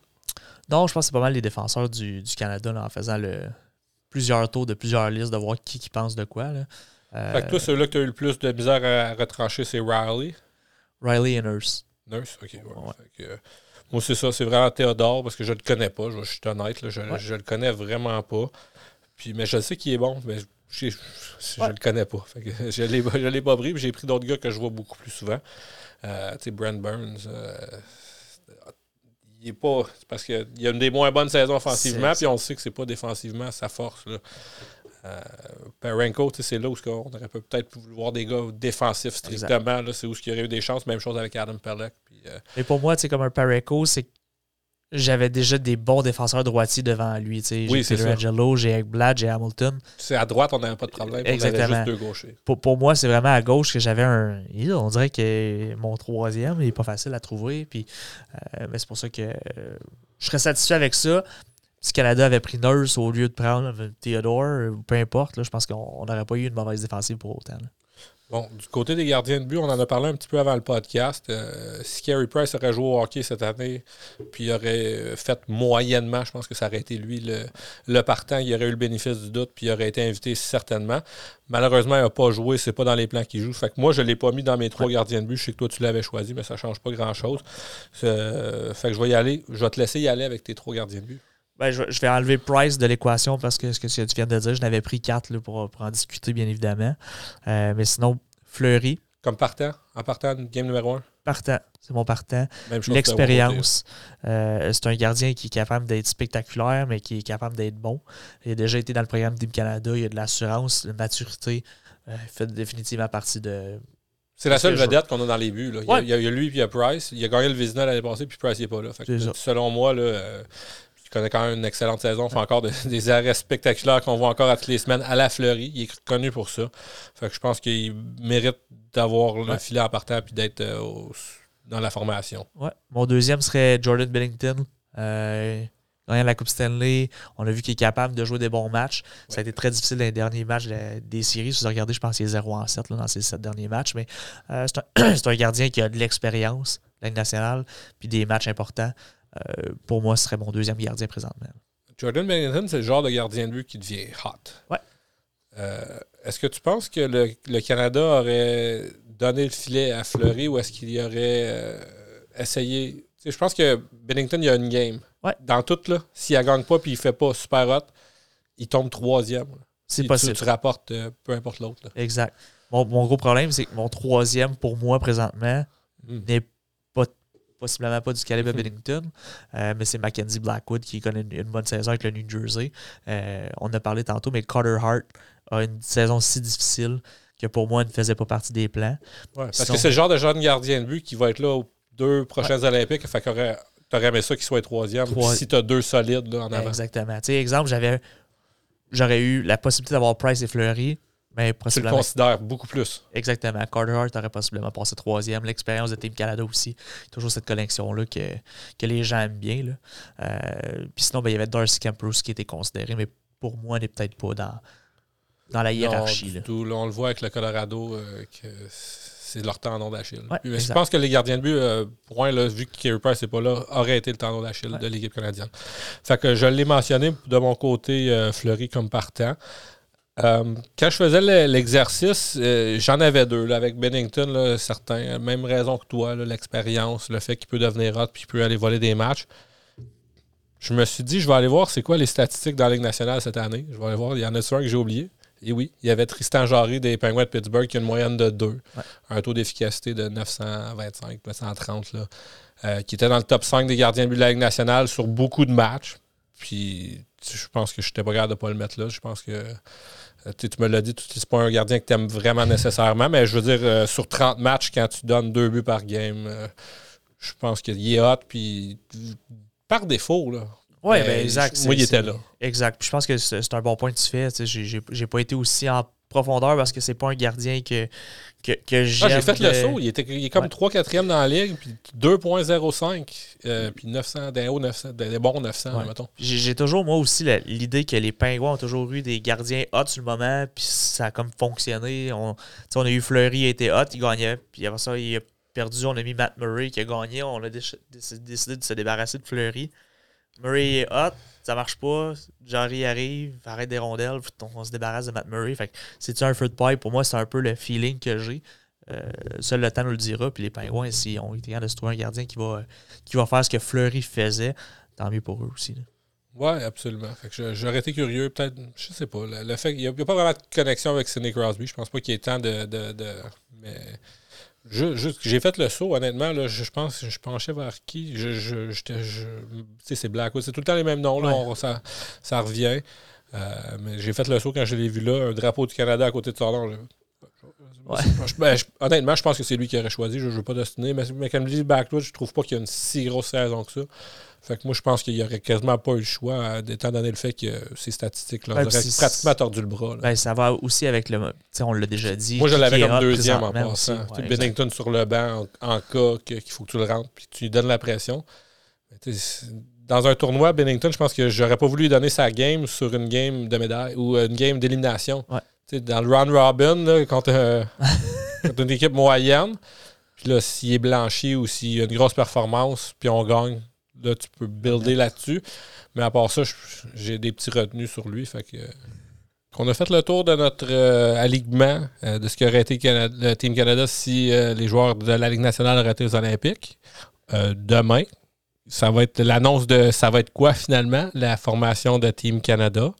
ça a été leaké, si on peut dire, aujourd'hui. Fait qu'on on a une bonne idée. Euh, il y a quelques des déceptions que Caden Gooley, malheureusement, n'a pas été invité. Owen Powers qui va être là. Euh, fait que je laisse partir avec ça. Y a-tu des. Vas-y. Ouais, c'est décevant après ce qu'on vient de parler avec les ouais, ouais, avec l'équipe que ça aurait pu être. de un, il y a juste ça. Là. Mais euh, non, je pense que ça va être intéressant à regarder. Je pense pas que le Canada va être une puissance, malheureusement, du fait que les joueurs de la Ligue nationale ne sont pas là. Euh, c'est la Russie qui. Le, pour moi, oui, la Russie avec le comité international russe, parce qu'ils ont même. Je sais même pas, c'est encore ça? Oui, ça va être encore ça, hein? oui. Je pense que ça va être encore ça. Euh, je pense que la Russie part avec un, un edge. Parce, qu'ils ont le droit de laisser les joueurs professionnels de la KHL, qui ont une, bonne ligue. Là. On ne se fera pas de cachette. C'est pas la NHL, mais c'est la meilleure ligue après la NHL pour moi. Là. Euh, fait je pense que ça, ça, va être la Russie, euh, la Suède qui, qui, bâtit toujours des, des, excellents joueurs. Je pense qu'ils vont avoir une bonne équipe parce qu'ils ont une ligue aussi. Euh, mais le Canada va, va s'en sortir. Puis je pense que les États-Unis aussi vont être, vont être bons, amènent beaucoup de jeunes, puis que leur programme de jeunes a, toujours bien performé. Fait je pense que les États-Unis vont être à, regarder aussi. Fait qu'on on l'a mentionné, on était un petit peu déçus de ne pas voir Caden Gooley là, qui est qui est pas là, Owen Powers qui est là, puis Gouli qui a joué avec au junior, euh, puis il, était en arrière, là, mais il était aussi dominant pratiquement. Euh, tu as mentionné les États-Unis. J'avais vu le nom de Sean Farrell. Est-ce que c'est officiel que Sean Farrell va faire partie de l'équipe? Oui. Wow, c'est un choix de cinquième ronde du Canadien euh, qui, qui sa, sa, première année à l'école, au collège puis qui a fait l'équipe. Euh, qu'est-ce qui se passe de ce côté-là? Ben, c'est un, qui a connu un excellent développement depuis, depuis la dernière année. Puis on a toujours dit qu'il y avait un excellent potentiel, qu'on avait été capable de chercher un peu un home run en cinquième ronde. Euh, je lui souhaite la meilleure des chances pendant le tournoi. Mais je pense que c'est une belle surprise pour le Canadien qui va définitivement l'évaluer pendant les Jeux olympiques. Ben, on parle d'un gars qui n'a pas été invité au championnat du monde junior l'année dernière, puis que là, ils viennent de faire l'équipe olympique. Ouais, ben, je pense qu'il va être sur une dernière ligne, possiblement, mais je pense que mhm. présentement, les États-Unis, le Canada, si leurs meilleurs joueurs sont dans la Ligue nationale ou dans la Ligue américaine qui ont des, contrats qui ne peuvent qui les exemples d'aller aux Jeux olympiques, justement. Là, fait que ils vont être désavantagés, mais je pense que des joueurs justement qui ont joué dans les collèges américains partent avec un, edge d'avance qu'un exemple comme un Marks un Mark Stall qui vient de recommencer à jouer dans le club école du, du Wild du Minnesota, par exemple. Euh, je, vais te laisser. On est un petit peu déçus de ne pas avoir vu euh, Caden Gooley. Euh, on en a parlé hors d'onde, mais je vais te laisser développer là-dessus. Puis un petit peu la même pensée avec Connor Bedard, peut-être. Oui, exact. Ben, je pense que pour Caden Gooley, c'est une déception parce qu'il a prouvé au championnat mondial junior qui était le deuxième meilleur défenseur après Owen Power, pour ma part. Mhm. Euh, je pense que c'est un défenseur qui est capable de jouer avec les hommes en plus. Il a quand même un bon gabarit, un bon coup de patin. Moi, je pense qu'il avait sa place. Je regardais brièvement, j'ai vu Marc Barberio. C'est ça, fait l'équation que tu as faite tantôt un petit peu, le Marc Barberio qui était un septième défenseur dans la Ligue nationale il y a 4-5 ans, même avec le Canadien. Là, fait que, exact. On s'entend qu'il n'est plus à ce niveau-là. Puis Kaden Gooley qui pourrait rentrer dans l'alignement du Canadien là, cette année. Et si S'il de jouer dans la Ligue nationale, là, ça fait quasiment pas de sens. Ils sont ben, avec l'expérience. Ben, exactement. Je pense que c'est avec l'expérience. Puis en plus, tu regardes un gars comme Kevin Goulet qui a toujours fait partie du, développement canadien. Habituellement, on, est toujours fort à les, ramener. Euh, qu'ils ne soient pas là, ça, me surprend et ça me déçoit un petit peu, honnêtement. C'est sûr que Connor Bedard est jeune, mais avait très bien paru au championnat du monde junior. Euh, on parle d'un talent exceptionnel. Il y avait des listes avant que ça soit officiel qui étaient peut-être dessus. On était très excités à voir ça. C'est sûr que c'est un jeune joueur, mais encore une fois, là, je pense que c'est pour le spectacle, puis pour tout, ça aurait je pense que ça aurait été, ça aurait pas fait mal de les voir là non plus. Ben, je, pense que pour Connor Bedard, je pense que c'est vraiment pour le protéger plus que d'autres choses. Je pense que de jouer avec des hommes dans un tournoi comme ça, ça aurait peut-être été plus difficile ben, pour lui. C'est vraiment leur travail de le protéger. Non, mais je, je pense que il n'y aurait pas assez fait de différence pour que ça vaille le risque. Ouais, je pense que c'est plus dans ce sens-là. Euh, il, aurait sûrement été excellent. Il aurait sûrement bien paru, là. loin de là, pour ma part, mais je pense que c'est vraiment de, le protéger. Ça va être notre premier choix au repêchage l'année prochaine. Je il faut quand même le protéger dans, dans les équipes présentement qui jouent. On veut qu'il continue à progresser, on veut continuer à le garder ici. Les histoires de COVID, d'isolement et tout, pour un jeune de 16 ans, je pense que c'est peut-être pas l'idéal non plus. Pour cette année, on espérait parler énormément des Olympiques, là, mais je pense qu'avec les joueurs qui ne seront pas de la Ligue nationale, jusqu'à temps au moins que ça soit le temps du tournoi olympique, je pense qu'on va relaxer sur ce sujet-là, puis on va en parler un petit peu moins. Euh, malheureusement. Un des segments qu'on va continuer, par exemple, c'est qu'on va continuer de regarder les talents exceptionnels de la Ligue nationale puis décortiquer euh, ce qu'ils font exceptionnellement bien. J'aime bien ce, ce, segment-là. Cette semaine, on va voir la semaine prochaine, samedi, contre le Canadien de Montréal, les Oilers, les Oilers d'Edmonton. Fait qu'on va y aller avec. Non, c'est pas vrai. On y va avec Leon Dreisaitl. Euh, J'aime bien Leon. Euh, on aurait pu un ou l'autre. Euh, je pense qu'on s'est donné le travail plus difficile en y allant avec Leon. Fait que euh, je te laisse partir son. On décortique son jeu. Vas-y. Leon Dreisaitl, qu'est-ce que tu vois que ce joueur-là fait d'exceptionnel sur une patinoire? Ben, je vais commencer par dire que c'est possiblement le moins flashy de la gang qu'on a vu depuis le début. Mm-hmm. Par contre, probablement un des plus efficaces. Euh, le, mm-hmm. pourquoi, le, pourquoi je le dis comme ça, c'est que c'est un joueur de centre. Il va être capable de jouer à l'aise si on, le met avec McDavid pour aller chercher de la grosseur un peu ses ailes un des meilleurs passeurs avec la meilleure vision que j'ai vu. Tu as regardé sa palette aussi, side note, là, mais sa palette a l'air immense à la glace. Il peut pas manquer de passe, ce gars-là.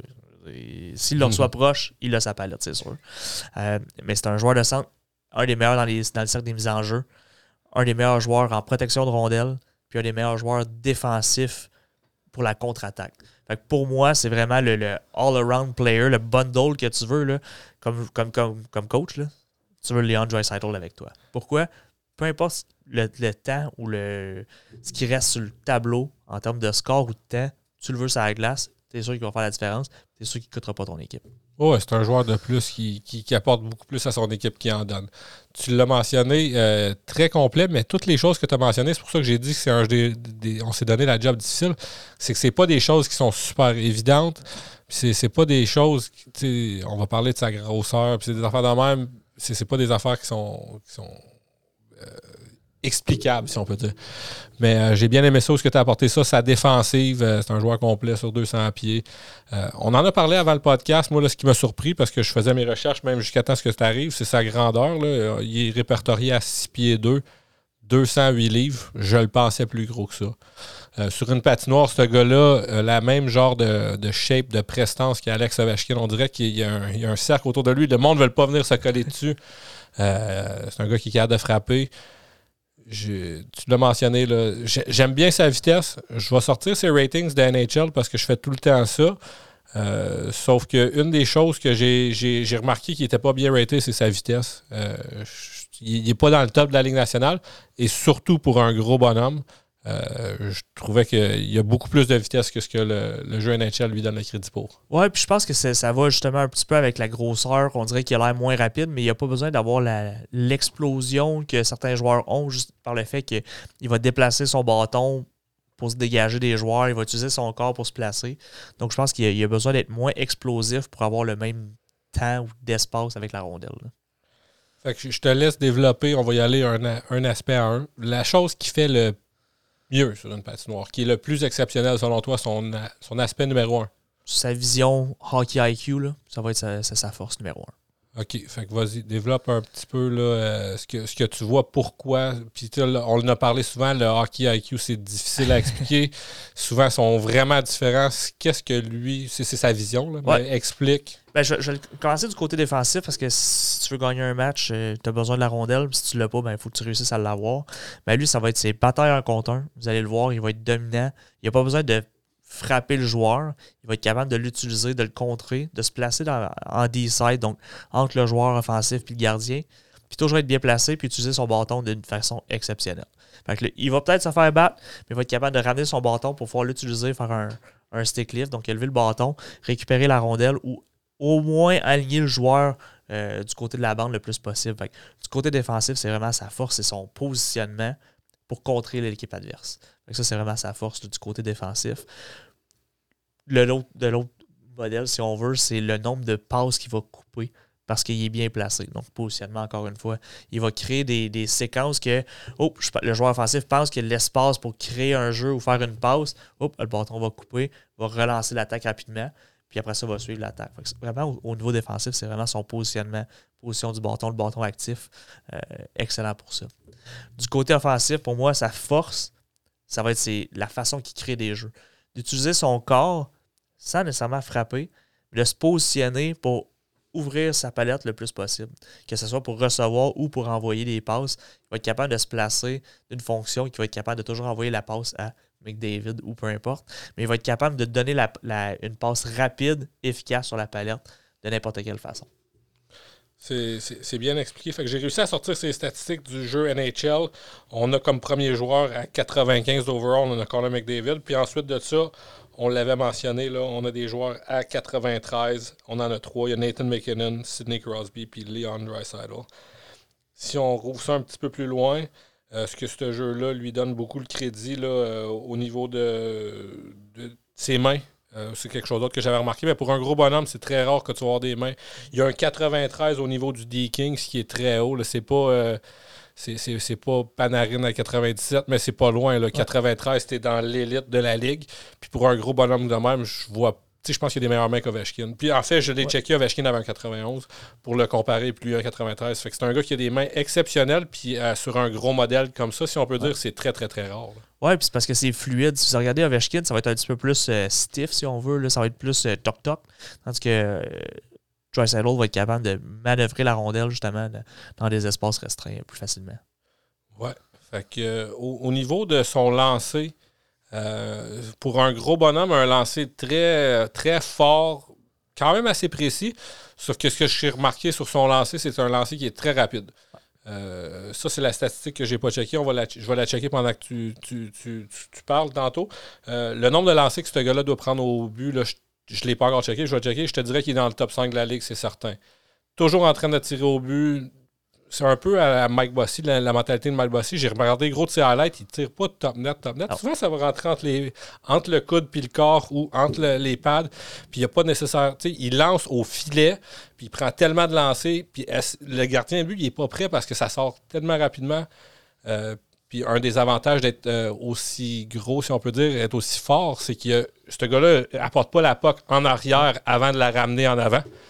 Quand il est sur sa palette, elle fait juste aller vers l'avant, puis euh, il fait son lancer. Fait que ça, ça y sauve, euh, ça lui donne de l'espace, puis ça y sauve du temps. Ouais, puis je pense que les, gardiens sont tellement habitués qu'ils fassent des passes que ça va, ça va le mettre, le gardien, sur ses, talons un peu, de le dire OK, il est capable de la donner à côté, je, vais attendre. Puis la, la POC est déjà partie.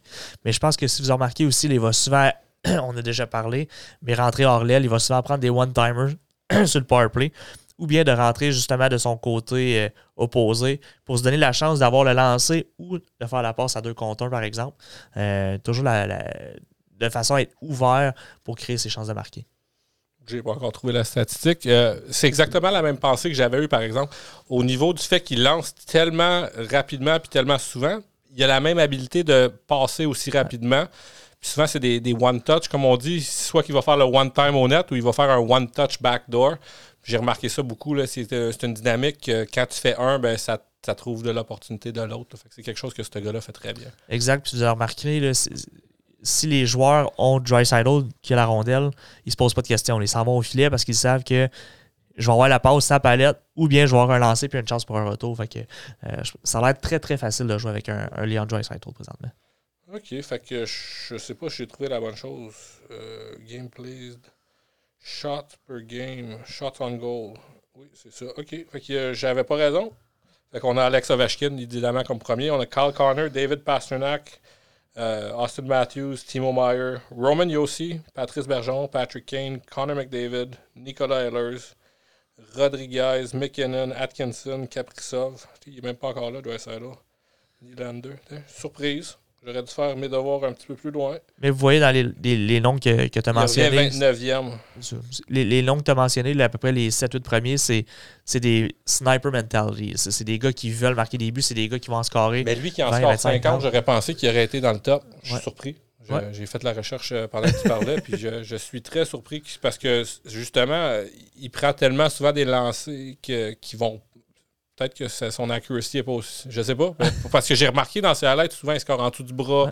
C'est pas sûr que c'est là qu'il visait. Là. Non, puis tu sais, tu as regardé, mais je pense qu'il est rendu à 27 buts présentement. Il est dans, dans, le top. Ça marche, son affaire. Il fait quelque chose de bien. Fait que son shooting percentage doit être quand même très haut du fait qu'il décoche extrêmement vite. Euh, ça, je l'ai déjà vu, là, des amis qui n'ont pas des gros shots, mais le fait que j'ai mentionné aussi qu'il ne va pas euh, reculer vers en arrière avec son lancer, c'est beaucoup moins euh, télégraphié. Ouais, c'est beaucoup plus difficile pour un gardien de savoir où ce qu'elle s'en va aussi. Parce que le, temps que la, rondelle se déplace sur la palette pour s'en venir au filet, il y a moins de temps de, réaction aussi. Fait qu'il y avait-tu d'autres choses que tu avais notées sur ce joueur-là? Ouais, je pense que c'est le genre de joueur que, comme défenseur, tu veux pas voir arriver parce que tu sais pas ce qu'il va faire. Va-tu faire un delay pour laisser les joueurs arriver? Va-tu attaquer le filet? Va-tu essayer de te déborder? Va-tu essayer de te déjouer? C'est un joueur qui est très, très imprévisible, donc très, très difficile à contrer. Fait je pense que pour moi, c'est vraiment ça qui, qui m'attire comme, comme entraîneur, si on veut. C'est de, de, voir qu'il est capable de, faire, de tout faire puis de tout bien faire aussi. Oui, euh, euh, c'est vraiment ça. C'est ça qui rend notre job un peu plus compliqué ici. Aujourd'hui, c'est un petit peu comme Sidney Crosby qui fait tout bien. Puis il, fait tout très bien. Il fait, ben, il n'y a pas. Euh, c'est pas comme Conor McDavid où ce qu'on peut dire qu'il patine super vite. Puis mais tu sais, c'est une autre chose, c'est son, son, son, son QI hockey puis ses passes. il score 50 buts par, gain, par année, sauf qu'il va aller faire tout autant de passes, sinon plus. Là, fait que, au niveau des passes, c'est sûr que le fait qu'il joue avec Conor McDavid, ça l'aide, mais quoi d'autre qui. Ben, si vous regardez, vous verrez le nombre de passes euh, surélevées, des, des saucer passes qu'il fait puis ça paraît pas. Pourquoi? Parce que la rondelle, elle décoche tellement peu de la glace, juste pour battre un bâton, mais qui revient toujours flat sur la glace. Donc, ça paraît pas nécessairement à vitesse réelle, mais ça fait toute une différence parce que si tu es capable de faire ça de façon régulière, euh, forehand, backhand, du côté fort ou du, côté revers, mais ben, ça donne un avantage parce que tu es capable d'aller donner des passes qu'un joueur plus normal, si vous voulez, n'est pas capable d'atteindre ou d'accomplir. Fait que la façon qu'il réussit à faire ses passes, que ce soit précis, puis aussi efficace, c'est excellent. Fait qu'on a euh, Offensive Awareness, Conor McDavid 98, euh, puis euh, Leon Draisaitl 97. Ils sont dans le top. Deux joueurs de la même équipe, deux joueurs de la même équipe que ça va vraiment pas bien présentement. Je sais qu'on déroge du sujet un petit peu. Je sais pas si tu avais d'autres choses à mentionner sur Draisaitl, mais qu'est-ce qui va pas à Edmonton? Ben, je pense que présentement, on, on, se fie trop un peu au one-two punch, puis on, on a essayé d'amener des gens pour les aider mais il en manque. Euh, puis je pense que défensivement, ça n'a jamais été la force d'Edmonton. Gardiens. les gardiens. Fait que, euh, on peut bien marquer des buts, mais je, pense que même que on, les entraîneurs en ont parlé, on en a déjà parlé même peut-être. Tu peux marquer, tu peux gagner des games 6-5 en début de saison, mais plus que la saison elle va, ben moins que les équipes donnent de buts. Fait que quand tu gagnais 6-5, ben là, tu en marques juste 3. L'autre équipe réussit à en marquer quand même 4. Tu perds des matchs. Donc, c'est le nombre de buts qu'ils donnent pour moi qui, fait la différence. Parce que des buts vont être capables d'en marquer, mais il en accorde beaucoup trop pour ma part. Il est arrivé une situation cette semaine avec euh, Leon Draisaitl puis un journaliste. Ça s'est pas très bien passé. Un manque de respect, selon moi, d'un journaliste qui, qui a donné son opinion puis qui l'a blasté littéralement en conférence de presse. Euh, qu'est-ce que tu as retenu de tout ça? Ben moi, ce que j'ai retenu, c'est que le, Leon Draisaitl s'est retenu, oui. qui a été très professionnel, il a retourné sa question, puis il a d'autres choses à, à passer. Mais il est tanné. Il est tanné. Puis il veut gagner. Puis je pense que c'est là qu'il l'a prouvé. Puis j'en ai déjà parlé. McDavid, si vous avez un talent brut, vous voulez vendre des billets, McDavid. Mais si c'est un entraîneur ou une organisation, un gars comme Leon Draisaitl est beaucoup plus intéressant parce qu'il va t'apporter, pour ma part, plus sur la glace au complet que juste l'offensive. Ouais, je ne savais pas comment j'allais me rendre là, mais tu, y es allé, fait que ça va. Tu m'as ouvert la porte. Moi, si j'aurais à choisir entre un des deux, je prends Leon Dreisaitl. Euh, puis la question, elle se pose même pas parce que le salaire. Dans le fond, tu peux quasiment avoir euh, deux Dreisaitl pour un McDavid. Il fait 8 millions, l'autre, il en fait 13. Là. Euh, fait je pense que c'est la même équation que j'ai avec tous les, les studs de la Ligue nationale de Nathan McKinnon, qui fait 7-8 euh, millions par année. Euh, je prends Nathan McKinnon n'importe quand avant euh, Conor McDavid. Austin Matthews. peut-être pas. J'irai peut-être pas aussi loin que ça, mais euh, je pense que je prends Leon Dreisaitl définitivement avant Connor McDavid. C'est parce que je pense qu'il va être plus facile à entourer un Leon Dreisaitl. Il y a de l'argent à sa masse Il est plus vieux. Ça, ça, a ça a été la fête à Connor McDavid récemment. Il avait juste 24 ans. Exact. je pense que c'est là que le, le, le bas blesse, dans le sens qu'il est encore si jeune, puis on dirait que ça fait 10 ans qu'il est dans, dans, la ligue déjà, le McDavid, puis il va continuer à faire des highlight reels pendant encore 10 ans. Je pense que jusqu'à 34 ans, il va être capable d'être dans le meilleur joueur au monde ou à peu près. Là. Ouais, avec une vitesse comme ça, là, à moins qu'il soit blessé, il va être capable de jouer jusqu'à temps qu'il veut. Il n'est pas blessé souvent non plus. Là. Il, a, a, eu des blessures, mais souvent les blessures, c'est parce qu'il est à haute vitesse, puis il se fait rentrer dedans, puis il tombe dans la bande. Ouais, c'est un contact avec un poteau, ça, ça pardonne peu. Exact. Euh, on va revenir à Lyon. Est-ce qu'il y avait des choses euh, qu'on n'a pas mentionnées? Je reviens là-dessus encore une fois. C'est dur à. Il m'a donné de la misère, celle-là. Je dois l'avouer, parce que, comme qu'on a dit, il fait tout bien. c'est un gars qui est premier scoreur de la ligue, puis on a de la misère à mettre le, doigt sur exactement parce qu'il fait tout bien. Mais moi, ce que j'ai vraiment remarqué, c'est son lancer super rapide, puis sa vitesse qui est vraiment underrated. je vais ressortir la statistique de, de, NHL, mais il donne vraiment pas de crédit pour ça. DeAndre Sidle, euh, overall aggression, speed 88, si tu compares à Crosby qui a 90, mettons. McKinnon puis que McDavid, c'est sûr que c'est pas même place, mais McKinnon à 94, puis euh, Connor à 96. Si je vois plus loin dans la liste, mettons Patrick Kane à 91, puis euh, Leon à 88. Je trouve qu'il y a, une petite différence là. Je pense qu'il devrait y en donner plus parce que je l'ai vu gagner plus, dans ses arrêts plusieurs batteurs contre des défenseurs euh, numéro un, bien sûr. Puis je pense aussi, je l'ai mentionné tantôt, mais c'est parce qu'il est tellement bon avec son corps qu'il n'y a pas besoin d'avoir cette, ce top speed-là. Il est capable de battre un joueur parce qu'il va se positionner de façon à gagner l'avantage sur le joueur avec son edge. Son bâton capable de se déplacer. je pense que sa vitesse est, underrated parce qu'il n'est pas à top speed comme David Lee dans, en explosion, exemple, en, en zone neutre. je pense que c'est peut-être là que la différence. On a. Euh, on vient de parler d'un joueur allemand. Euh, ce qui est quand même très rare dans la ligue. Il, commence à en avoir de plus en plus. Euh, mais lui, il est vraiment définitivement le meilleur joueur allemand. Puis ça, vient d'où? Est-ce que tu vois quelque chose? Est-ce que tu vois une trend? Est-ce que c'est un pays qui a juste joint le hockey puis qui est en train de rattraper? Qu'est-ce que tu vois de ce côté-là? Ouais, ben, je pense que c'était euh, Studless, si je ne me trompe pas, est allemand aussi. Oui. Puis euh, moi, je pensais à Maurice Seider, mais oui, tu as bien raison. Grubauer. Grubauer. Il y a aussi, euh, il y en a un qui va être, il a été repêché dernièrement aussi, en tout cas, le, nom m'échappe, il joue avec Studless. ben, je pense qu'un peu comme les Suédois. Bernard Docker? Non. Oh, ça, reviendra. Ça reviendra. Euh, mais euh, je, pense que c'est un peu un trend. On voit des superstars arriver dans Ligue nationale. On entend beaucoup plus parler. On le voit plus dans, le pays. Mais on commence à imiter. Puis les, les pays, la Suisse, les Allemands, euh, c'est des pays qui, commencent à grossir dans le sport. Puis qu'on voit que tranquillement, sont capables de compétitionner contre le Canada. Je ne sais pas des battre. Ils de compétitionner tranquillement. ça donne de l'espoir. Puis après ça, ben, des joueurs, justement, comme si je ne me trompe pas, c'est Sturm qui était un des premiers Allemands. Oui. Bon, ben, il est retourné dans, dans son pays pour bâtir cette, réputation-là. Puis je suis sûr que Leon Dreisaitl va faire la même chose quand il va terminer sa carrière, c'est d'aller redonner aux jeunes pour leur donner, puis leur montrer qu'est-ce que ça prend de monter dans la ligue. Puis je pense que c'est exactement ça qui se passe présentement avec nos confrères de, l'Allemagne. Mais je, pense que si on aurait à choisir un pays qui est, on peut, si on peut dire up and coming, ça serait vraiment l'Allemagne, dans, dans, qui, n'était pas dans les puissances puis qui est en train de se rendre là. Oui, exact. Puis, ça, ça si on peut comparer au Danemark, qui a eu un très bon bout, là, je pense qu'ils ont surpassé puis ils produisent beaucoup plus de, joueurs de top que le Danemark l'a fait, mettons, il y a 10 ans. Exact. Mais puis je pense que c'est vraiment des. C'est souvent des trends. Hein. C'est hot en ce moment, c'est hot pendant un certain temps, puis le temps que ça évolue, ça évolue.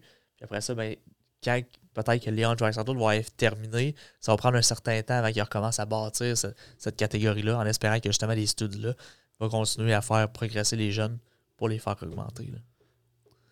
Avec le Canadien euh, qui, euh, qui a une saison très difficile, ben on, je me mets à, espérer que le Canadien perde pour avoir un, bon choix au repêchage.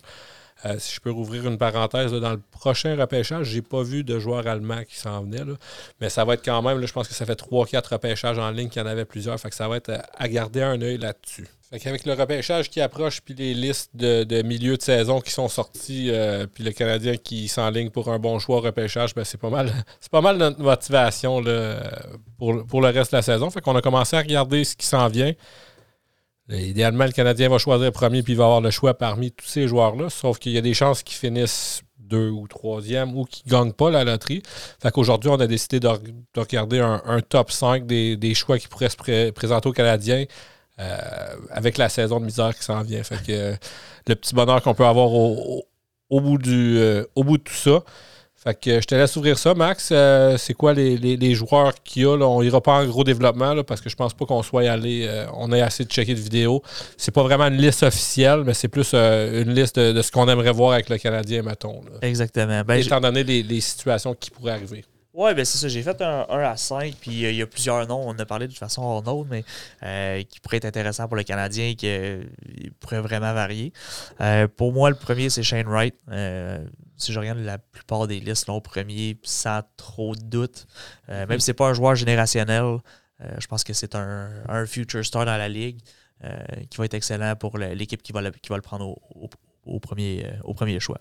C'est le choix le plus safe. Dans le fond, c'est le choix le plus safe. Puis, c'est un peu pour ça que j'ai décidé de faire ce segment-là, parce que je me demande vraiment si c'est le meilleur choix, par exemple. souvent, on voit que, surtout dans les derniers drafts, là, où tu n'as pas un gars up top là, qui est vraiment le meilleur de la QV, que tu as des drafts où c'est le quatrième ou le cinquième ou le huitième repêché là, qui est dans les meilleurs. Fait que c'est pour ça que je me suis mis de plus en plus à penser à ça. Fait que euh, je pense que Shane Wright, c'est l'unanimité qui va être choisi premier. Est-ce que c'est ça qu'on souhaite aux Canadiens? Ben, je pense que oui. Euh, un centre droitier, quand même un gros physique, excellent des deux côtés de la patinoire. Fait je pense que c'est important pour le Canadien. Euh, il est quand même assez rapide. Il a un excellent lancer, une bonne touche de marqueur. Fait je pense que si le Canadien choisit premier, je pense qu'il ne se posera pas trop de questions. C'est un Canadien, ça va être Shane Wright. Puis euh, le, Canadien de Montréal a besoin de joueurs de centre présentement. Shane, Wright est un joueur de centre, puis on est chanceux parce que les trois premiers, sur ma liste en tout cas, les trois premiers, c'est des joueurs de centre. Euh, fait que le Canadien va avoir le choix, même s'il finit dernier puis il perd la loterie, dans le fond, le pire qu'ils peuvent se ramasser, c'est troisième. Le, plus que tu peux descendre, c'est deux rangs. Fait que je pense que le Canadien euh, va être capable d'aller chercher un joueur de centre. Je vois pas vraiment où, où d'autres la, tendance. si le Canadien finit dernier ou avant-dernier ou repêche premier ou deuxième, d'après moi, c'est sûr qu'ils vont choisir un centre. Ouais, puis tu sais, je regardais les listes, même si je regarde 6-7, ça peut être tous des centres ou un ailier qui fait les deux. Mhm. Euh, fait que je pense qu'il n'y aura pas de question cette année euh, s'ils finissent dans si beau classement. Fait que je vais te laisser mentionner ton top 5 au complet. Si tu veux aller un petit peu plus loin aussi, mentionner quelques joueurs de plus, il n'y a pas de problème. Puis après ça, on peut développer un petit peu. Je vais y aller avec le deuxième. Il y en a qui, l'ont très haut coté. Il y en a qui l'ont pas coté là. Euh, mais pour ma part, c'est Ivan Miroshinenko. Je ne sais pas si je le dis comme il faut, mais c'est un russe. 6 pieds 185 euh, droitier. Je pense que ça pourrait être très intéressant pour le Canadien, un peu de grosseur. Euh, Logan Cooley, 5 et 10, 174, un joueur euh, gaucher qui est capable de jouer au centre. Bon, des, deux côtés de la patinoire, ultra rapide. Matthew Savoie, commencé très loin ses listes, a eu un excellent début de campagne, si on veut, jusqu'à la mi-saison. 5 et 9, 179, c'est un, centre aussi, droitier.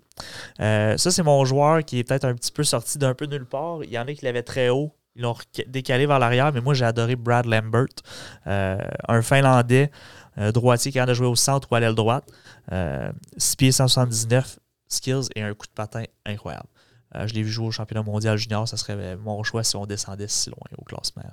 Euh, ensuite, ben, il, y a plusieurs noms, on en a parlé, mais euh, Slav, Skill, c'est un Slovaque. J'ai la misère à dire son nom. Slavkovski. Slavkovski, vous voyez. Connor Geeky. 6 pieds 4, énorme, excellent, très intéressant comme joueur. Joachim Kemmel, Danila Yurov, puis Simon Nemec, euh, qui pourraient tout être des choix qui seraient intéressants. Pour ma part, les 1, 2, 3 sont pas mal setés. Euh, puis après ça, 4 à 10, 11, ça va se varier un petit peu plus. Oui, j'aime bien ça. Fait que moi, j'ai regardé aussi plusieurs listes. Euh, je suis allé nom pour nom avec un, gars que je, suis sur, sur Twitter.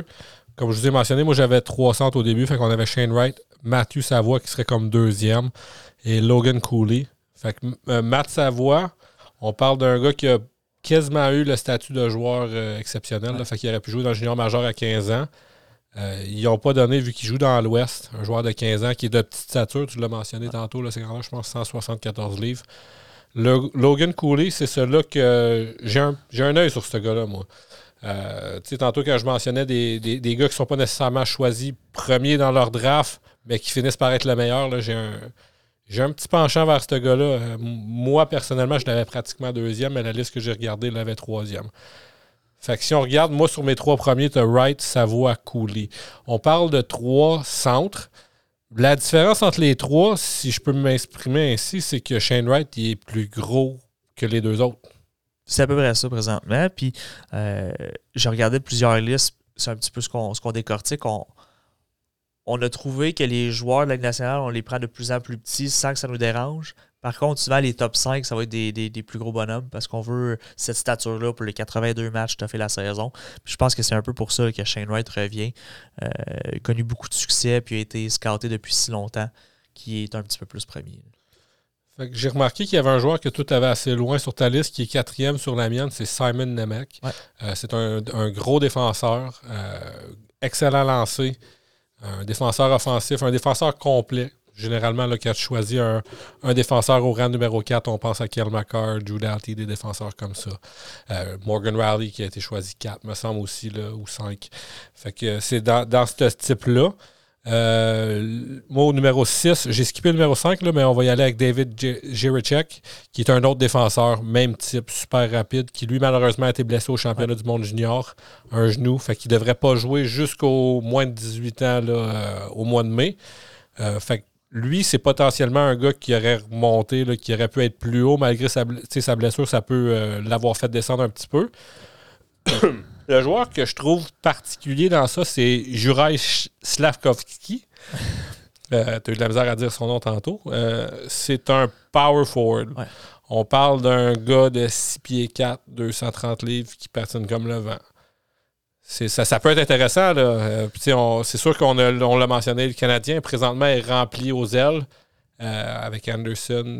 c'est vraiment la position de centre qu'on préconise. Fait que pour le Canadien, je pense que j'irais vraiment avec les trois premiers qu'on a mentionnés, sauf que le Slavkovski, euh, je suis intéressé. J'ai hâte de voir le développement de ce joueur-là dans le futur. Ouais, puis ce que j'ai trouvé le plus difficile, on a, je n'ai parlé brièvement, mais pas de championnat mondial junior qui a fini très très, très peu. Pas de compétitif. Tu as eu les, les, games de début de tournoi qui sont les, les, meilleures équipes contre les moins bonnes. Puis tu sais, c'est des joueurs qui apprennent à jouer ensemble. C'est, hmm. il, y a, il, y a, plusieurs impacts dans, dans tout ça. Euh, l'année passée, les matchs de l'Ouest, puis euh, euh, L'Ontario ont été beaucoup coupés, la junior majeure quand même aussi.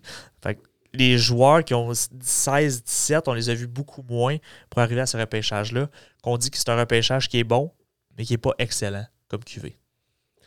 Moi, ce que j'avais entendu sur ce repêchage-ci, c'est euh, le top 12. C'était un top 12. Puis ensuite de ça, la profondeur euh, jusqu'à 40, 50 aussi, ce qui regarde euh, exceptionnellement bien euh, pour le Canadien. Tu c'est pas profond à 1, 2, 3, on n'a pas de, joueurs générationnels. Sauf que ce qui regarde bien pour le Canadien, c'est que tu vas avoir des joueurs qui vont jouer dans les nationales dans toute la première ronde. puis le Canadien, si, si, on fie à ce qu'on a dit au début du podcast avec les échanges qui sont potentiels, va avoir un, au moins deux, peut-être trois si on est chanceux, quatre choix de première ronde, ça, ça serait pas incroyable. Oui, Ouais, puis je pense que on a parlé brièvement, mais l'année prochaine, la QV est exceptionnelle, supposément. Mhm. je pense que Avec deux exceptionnels en haut. Exactement. je pense que Kent Hughes va peut-être essayer d'aller s'en chercher un cette année, un l'année prochaine pour essayer de balancer ses cartes aussi. Euh, fait que ça aussi, ça va être à, garder un œil dessus. Fait que pour euh, développer un petit peu plus loin, en septième, j'avais Joachim Kemal, qui est un joueur euh, offensif, si on peut dire si on peut parler d'un joueur qui a du upside, qui est en train de monter sur les listes, euh, un jeune Finlandais qui joue dans la ligue euh, élite de Finlande et qui est en train de briser des records. Dans le sens que des joueurs de 17 ans dans, cette ligue-là n'ont jamais performé comme lui, au niveau des buts, au niveau des assists. Fait que c'est un joueur qui, si on compare aux listes de début de saison, à, maintenant, c'est le gars qui a la plus grande, euh, la plus grande progression sur les listes. Puis moi, j'avais arrêté à 7, là, mais je, me souviens que jusqu'à 12, on avait des joueurs qui, sont beaucoup interchangeables, 10-12. Comme tu avais dit, de 4 à 10-12, ça peut beaucoup être interchangeable. On avait Lambert que tu as mentionné, que toi, tu avais dans ton top 5. Un joueur qui a une euh, citoyenneté canadienne, d'ailleurs. Euh, je pense que c'est son père qui a déjà joué au hockey dans le coin. Alors, euh, à la citoyenneté des deux pays. Qui était super, qui était supposé d'être top 2. Là. Il, a été parlé d'être jusqu'à égal avec Shane Wright. Malheureusement, il est en dégringolade. Puis là, avec le championnat du monde, euh, extrêmement bien paru lors des deux parties. Fait que. c'est pour ça que moi, je veux garder un œil attentif si, tu réussis, tu réussis. Si tu descends tranquillement. Euh, parce que justement, s'il y avait un si haut potentiel, oui, il y a peut-être des dégringolé, mais il y a peut-être des explications à court terme qui font en sorte qu'il n'est plus aussi haut. Puis moi, de ce que j'ai vu, c'est que son coup de patin est, si bon. Je, je peux pas croire que ce gars-là va descendre de peut-être un 2 à 12-13e. Euh, ça peut penser, un peu à la situation à Caulfield, qu'on voyait peut-être un potentiel top 5 qui est finalement sorti 15e. Euh, au niveau des, espoirs qui vont venir au repêchage, ça commence à regarder bien pour le Canadien. J'aime ça mettre des noms sur les, espoirs. On l'a mentionné, le Canadien va peut-être avoir 2, 3, 4, 5 choix de première ronde. Euh, dans les gars qu'on a mentionnés, ça serait le fun d'en avoir deux. C'est pas vraiment likely, mais est-ce que tu crois que c'est une possibilité? C'est une possibilité. Je lisais dernièrement, euh, Jeff Gorton est, du genre à justement essayer de s'avancer dans, dans un draft, tandis que Marc Bergevin met ça reculer pour gagner en banque d'espoir. Euh, fait que j'aurais pas de misère à croire qu'il y a un 27e puis un 33e qui donne pour s'avancer à peut-être 17, 18, tu sais. Fait que ça, ça, j'y crois, c'est une possibilité. Euh, il y a un gars qui descend. Puis On l'a toujours dit, là, on est allé quasiment jusqu'à 10, mais habituellement, il y a un gars du top 10 qui descend jusqu'à 15, 16, justement. Ben, c'est ça. Puis tu sais, on est capable de dire, il y a des personnes qui l'ont pris, on prend un risque, on se laisse, on en perd deux, mais on, sait qu'on va aller en chercher un qui va être capable de nous aider euh, à court, moyen terme. Je pense que c'est définitivement une possibilité. je sais que je t'avais demandé, juste de faire un, top 5. Là. Vraiment, les, espoirs qu'on a des chances de repêcher avec notre premier choix. Mais vu que le Canadien va peut-être avoir plusieurs chances, est-ce qu'il y a d'autres gars que tu as vus plus tard en première ronde qui t'ont surpris? Ben, présentement, c'est encore dur parce qu'on les a pas vus jouer puis on n'a pas vu des, mm. listes complètes encore parce qu'on parle souvent du top 10. Euh, c'est sûr que je vais, je vais regarder de, plus en plus les, les listes puis regarder les matchs. Euh, j'adore voir les jeunes puis j'espère vraiment qu'il va y avoir un championnat des, moins de 20 ans euh, qu'on a parlé qu'il est possible d'arriver à l'été avant le repêchage, ce serait excellent. Oui. Est-ce que tu penses que le Canadien serait mieux d'aller chercher plus de choix dans le top ou si vraiment il, se ramasse avec 4 choix de première ronde, est-ce que tu aimerais qu'il y ait genre un? Puis après ça, on va sûrement se ramasser avec 18, 23, 30. Ben, c'est. Ça va dépendre de ce qu'on demande. si on, je, parle de. On, a un 27e puis un 33e, ben, je serais prêt à le laisser aller pour aller chercher un, 16, un 15-16. Euh, ou bien on les prend tous puis on espère qu'il y en a deux, trois qui vont sortir du lot pour pouvoir nous aider avec le Canadien. C'était ça la philosophie de Marc Langevin. Plus que tu as de boules dans, le boulier. Plus que tu as de chance d'en avoir un bon. Moi, euh, j'aimerais mieux qu'on augmente, qu'on on est capable de monter. Quitte à aussi, on dit que Shane Wright, c'est le numéro un, mais qui est peut-être pas nécessairement le meilleur. Mais est-ce qu'on laisse le premier pour descendre quatrième puis en avoir un douzième aussi? Ça, aussi, c'est une possibilité. Fait que c'est sûr, ça va être à explorer. Puis je, suis certain que Ken Hughes va s'informer des autres équipes aussi. Fait que euh, c'est beau tout ça. Qu'est-ce que le Canadien a besoin en première ronde ici? Là? Euh, certainement un joueur de centre, mais à part ça, est-ce que tu penses qu'avec notre deuxième choix de première ronde, euh, on va aller chercher un autre centre, un défenseur? Ben, moi, j'aimerais ça aller chercher un défenseur droitier. Je regardais la banque d'espoir. je trouve qu'à la, droite, en défensive, c'est un petit peu plus poreux. à gauche, si je regarde à court terme, les jeunes, on a Romanov, on a Goulet qui s'en vient. À droite, on avait Josh Brook, que on entend plus ou moins parler à Laval. sur le bord de revenir, il a été blessé à long terme, je pense Exactement. Euh, Fleury qui est parti. Donc, tu sais, à droite, pour moi, je trouve que c'est plus laborieux. On pense peut-être même à se départir de Petrie. Donc, je pense que pour moi, un défenseur, un défenseur à droite, capable de bouger la rondelle, qui est capable de faire un petit peu de tout, euh, ça serait intéressant à aller chercher. Est-ce que Jordan Harris est droitier? Euh, Jordan Harris, je crois qu'il est gaucher. Je pense que tu as raison aussi. Mais ça ne rentre pas vraiment dans l'équation, mais ça transite vers ce que je voulais te poser comme question. Est-ce que tu penses que la nomination de Kent Hughes avec ses deux fils qui jouent à Northeastern euh, avec euh, Jordan Harris, justement, est-ce que tu penses que ça peut aider? Ça peut définitivement aider. Euh, puis je pense que c'est vraiment quelque chose qu'il faut penser à garder ou au moins avoir à communiquer parce qu'on parle présentement que il était quasiment parti sous l'air Marc Bergevin, puis on n'entendait pas plus parler. Euh, fait je pense que c'est vraiment une des priorités si on parle de prospect, à savoir qu'est-ce qu'on fait avec lui. Euh, il connaît une excellente saison en plus, là, supposément. Fait que je pense que Kent Hughes va faire un, appel très, très, très bientôt. Oui, je suis bien d'accord. On roule ça. As-tu l'occasion de le regarder un peu? Je ne l'ai pas regardé. Le collégial, je, je, je, vois moins de matchs. Faut, faut justement. Euh, Jaden Trouble aussi, là, qui, qui, était un gaucher, qui était supposément un, une moins bonne saison que l'année dernière. On n'entendait pas parler. Peut-être euh, parce qu'il n'y avait pas d'hockey en début de saison l'année passée, puis il y avait juste ça à, parler. Mais il me semble que l'année passée, on parlait juste de tout ça. Ben, il y avait Caulfield qui était justement avec les Badgers.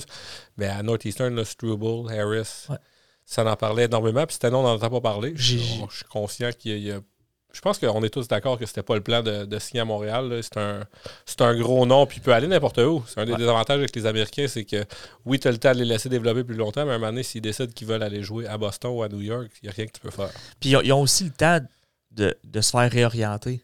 Euh, ils ont des agents de joueurs, ils ont des connexions, ils ont des chums qui s'en vont jouer justement dans, la Ligue nationale. Ben, ils ont le temps de voir qu'est-ce qui se passe dans les équipes, puis de voir est-ce que je vais avoir ma place à Montréal? Est-ce que je vais jouer septième défenseur ou je vais aller à Boston puis je vais avoir une place comme 4-5e puis je vais être ma place régulier?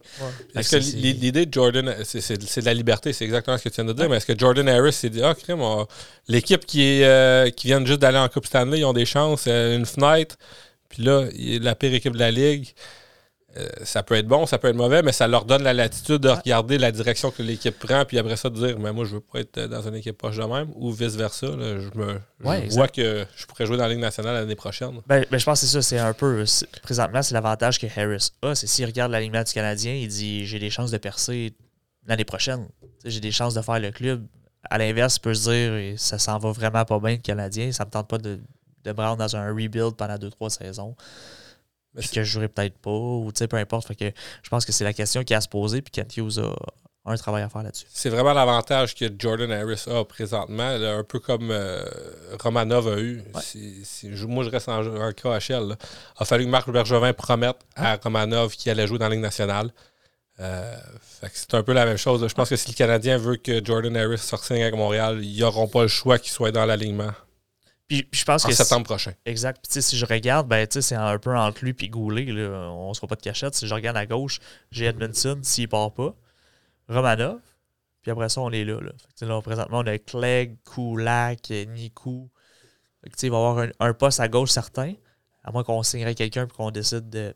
On s'en débarrasse. Mais je pense que Goulet Harris, c'est comme le, poste pour l'année prochaine. il est disponible.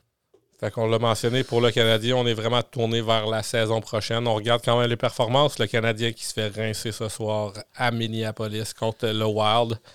Euh, c'est quoi tu regardes pour le Canadien pour le reste de la saison? Ben, moi, je vais regarder les joueurs qui vont être capables de me démontrer qu'ils veulent être encore ici l'année prochaine.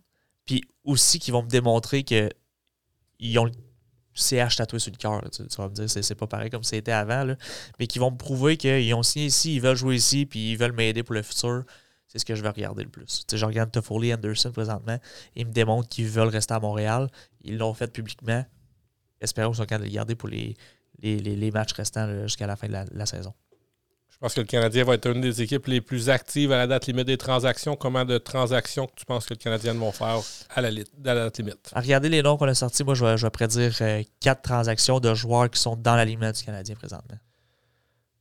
On a Chariot, c'est sûr. Lekonen, ça regarde bien. Puis après ça, tu en aurais au moins deux autres, là, Armia, dans ces, dans ces, dans ces, je pense que 4, c'est un très bon chiffre. Si je veux jouer le jeu, s'il faut aller plus ou moins, vu que tu as mis direct le doigt sur le bon chiffre, faudrait que je dise moins. J'en souhaite plus. Parce que ça veut dire juste plus de choix, plus de plus d'espoir qui vont revenir, puis plus de chances qu'on finisse dernier l'année prochaine. je pense qu'on a fait pas mal le tour euh, pour le podcast. Max, est-ce que tu avais des choses à mentionner que tu voulais mentionner? Non, j'ai vraiment juste hâte de voir la première transaction de Kent Hughes. On va pouvoir l'évaluer. On va pouvoir voir qu'est-ce, qu'est-ce qui en sort. Puis euh, probablement sa première signature par la suite. Là. Ouais, puis si c'est pas Charrot en partant, je pense que ça donne le ton qu'il euh, s'en va dans la direction qu'on veut qu'il s'en aille. Exact. Bon, ben, j'ai bien hâte de, voir ça. Je remercie tout le monde qui ont pris le temps d'écouter le podcast au complet. Je voudrais reprendre un dernier moment pour remercier euh, Solution Brolux et là pour voir Schmack, d'être nos commanditaires. Si vous avez des questions, des commentaires, gênez-vous vraiment pas. Ça fait plaisir d'y répondre. Le podcast, euh, le Powerplay, podcast francophone sur Facebook, Matt Cabana sur Twitter. Ça me fait plaisir de parler de hockey avec vous autres. Je te remercie énormément, Max, d'avoir pris le temps d'être venu jaser de hockey avec nous autres. On continue de regarder ça, puis on, se reprend une prochaine. Fait merci bien, gros Max. Yes, bonne soirée. Merci, salut tout le monde. Le podcast d'aujourd'hui vous est présenté par Toiture Prolux. Pour un remplacement de couverture ou une nouvelle construction, l'équipe de Toiture Prolux est le meilleur choix en Estrie. Prolux c'est aussi l'installation de portes et fenêtres, de gouttières, de revêtements extérieurs et de la menuiserie générale. Contactez Toiture Prolux pour une soumission gratuite. Le podcast d'aujourd'hui vous est aussi présenté par La Pourvoirie à Chimac, située au nord-ouest de la Tuque, sur les abords euh, du réservoir Coin. Euh, la Pourvoirie à Chimac, c'est mon entreprise. Ça ferait plaisir de vous accueillir pour un voyage en chalet ou en bateau maison pour un voyage de pêche ou juste pour le plaisir. C'est un super bel endroit dans le nord du Québec. Alors, si c'est quelque chose qui vous intéresse, regardez notre site web, lapourvoirieachimac.qc.ca. Vous allez nous trouver sur Google.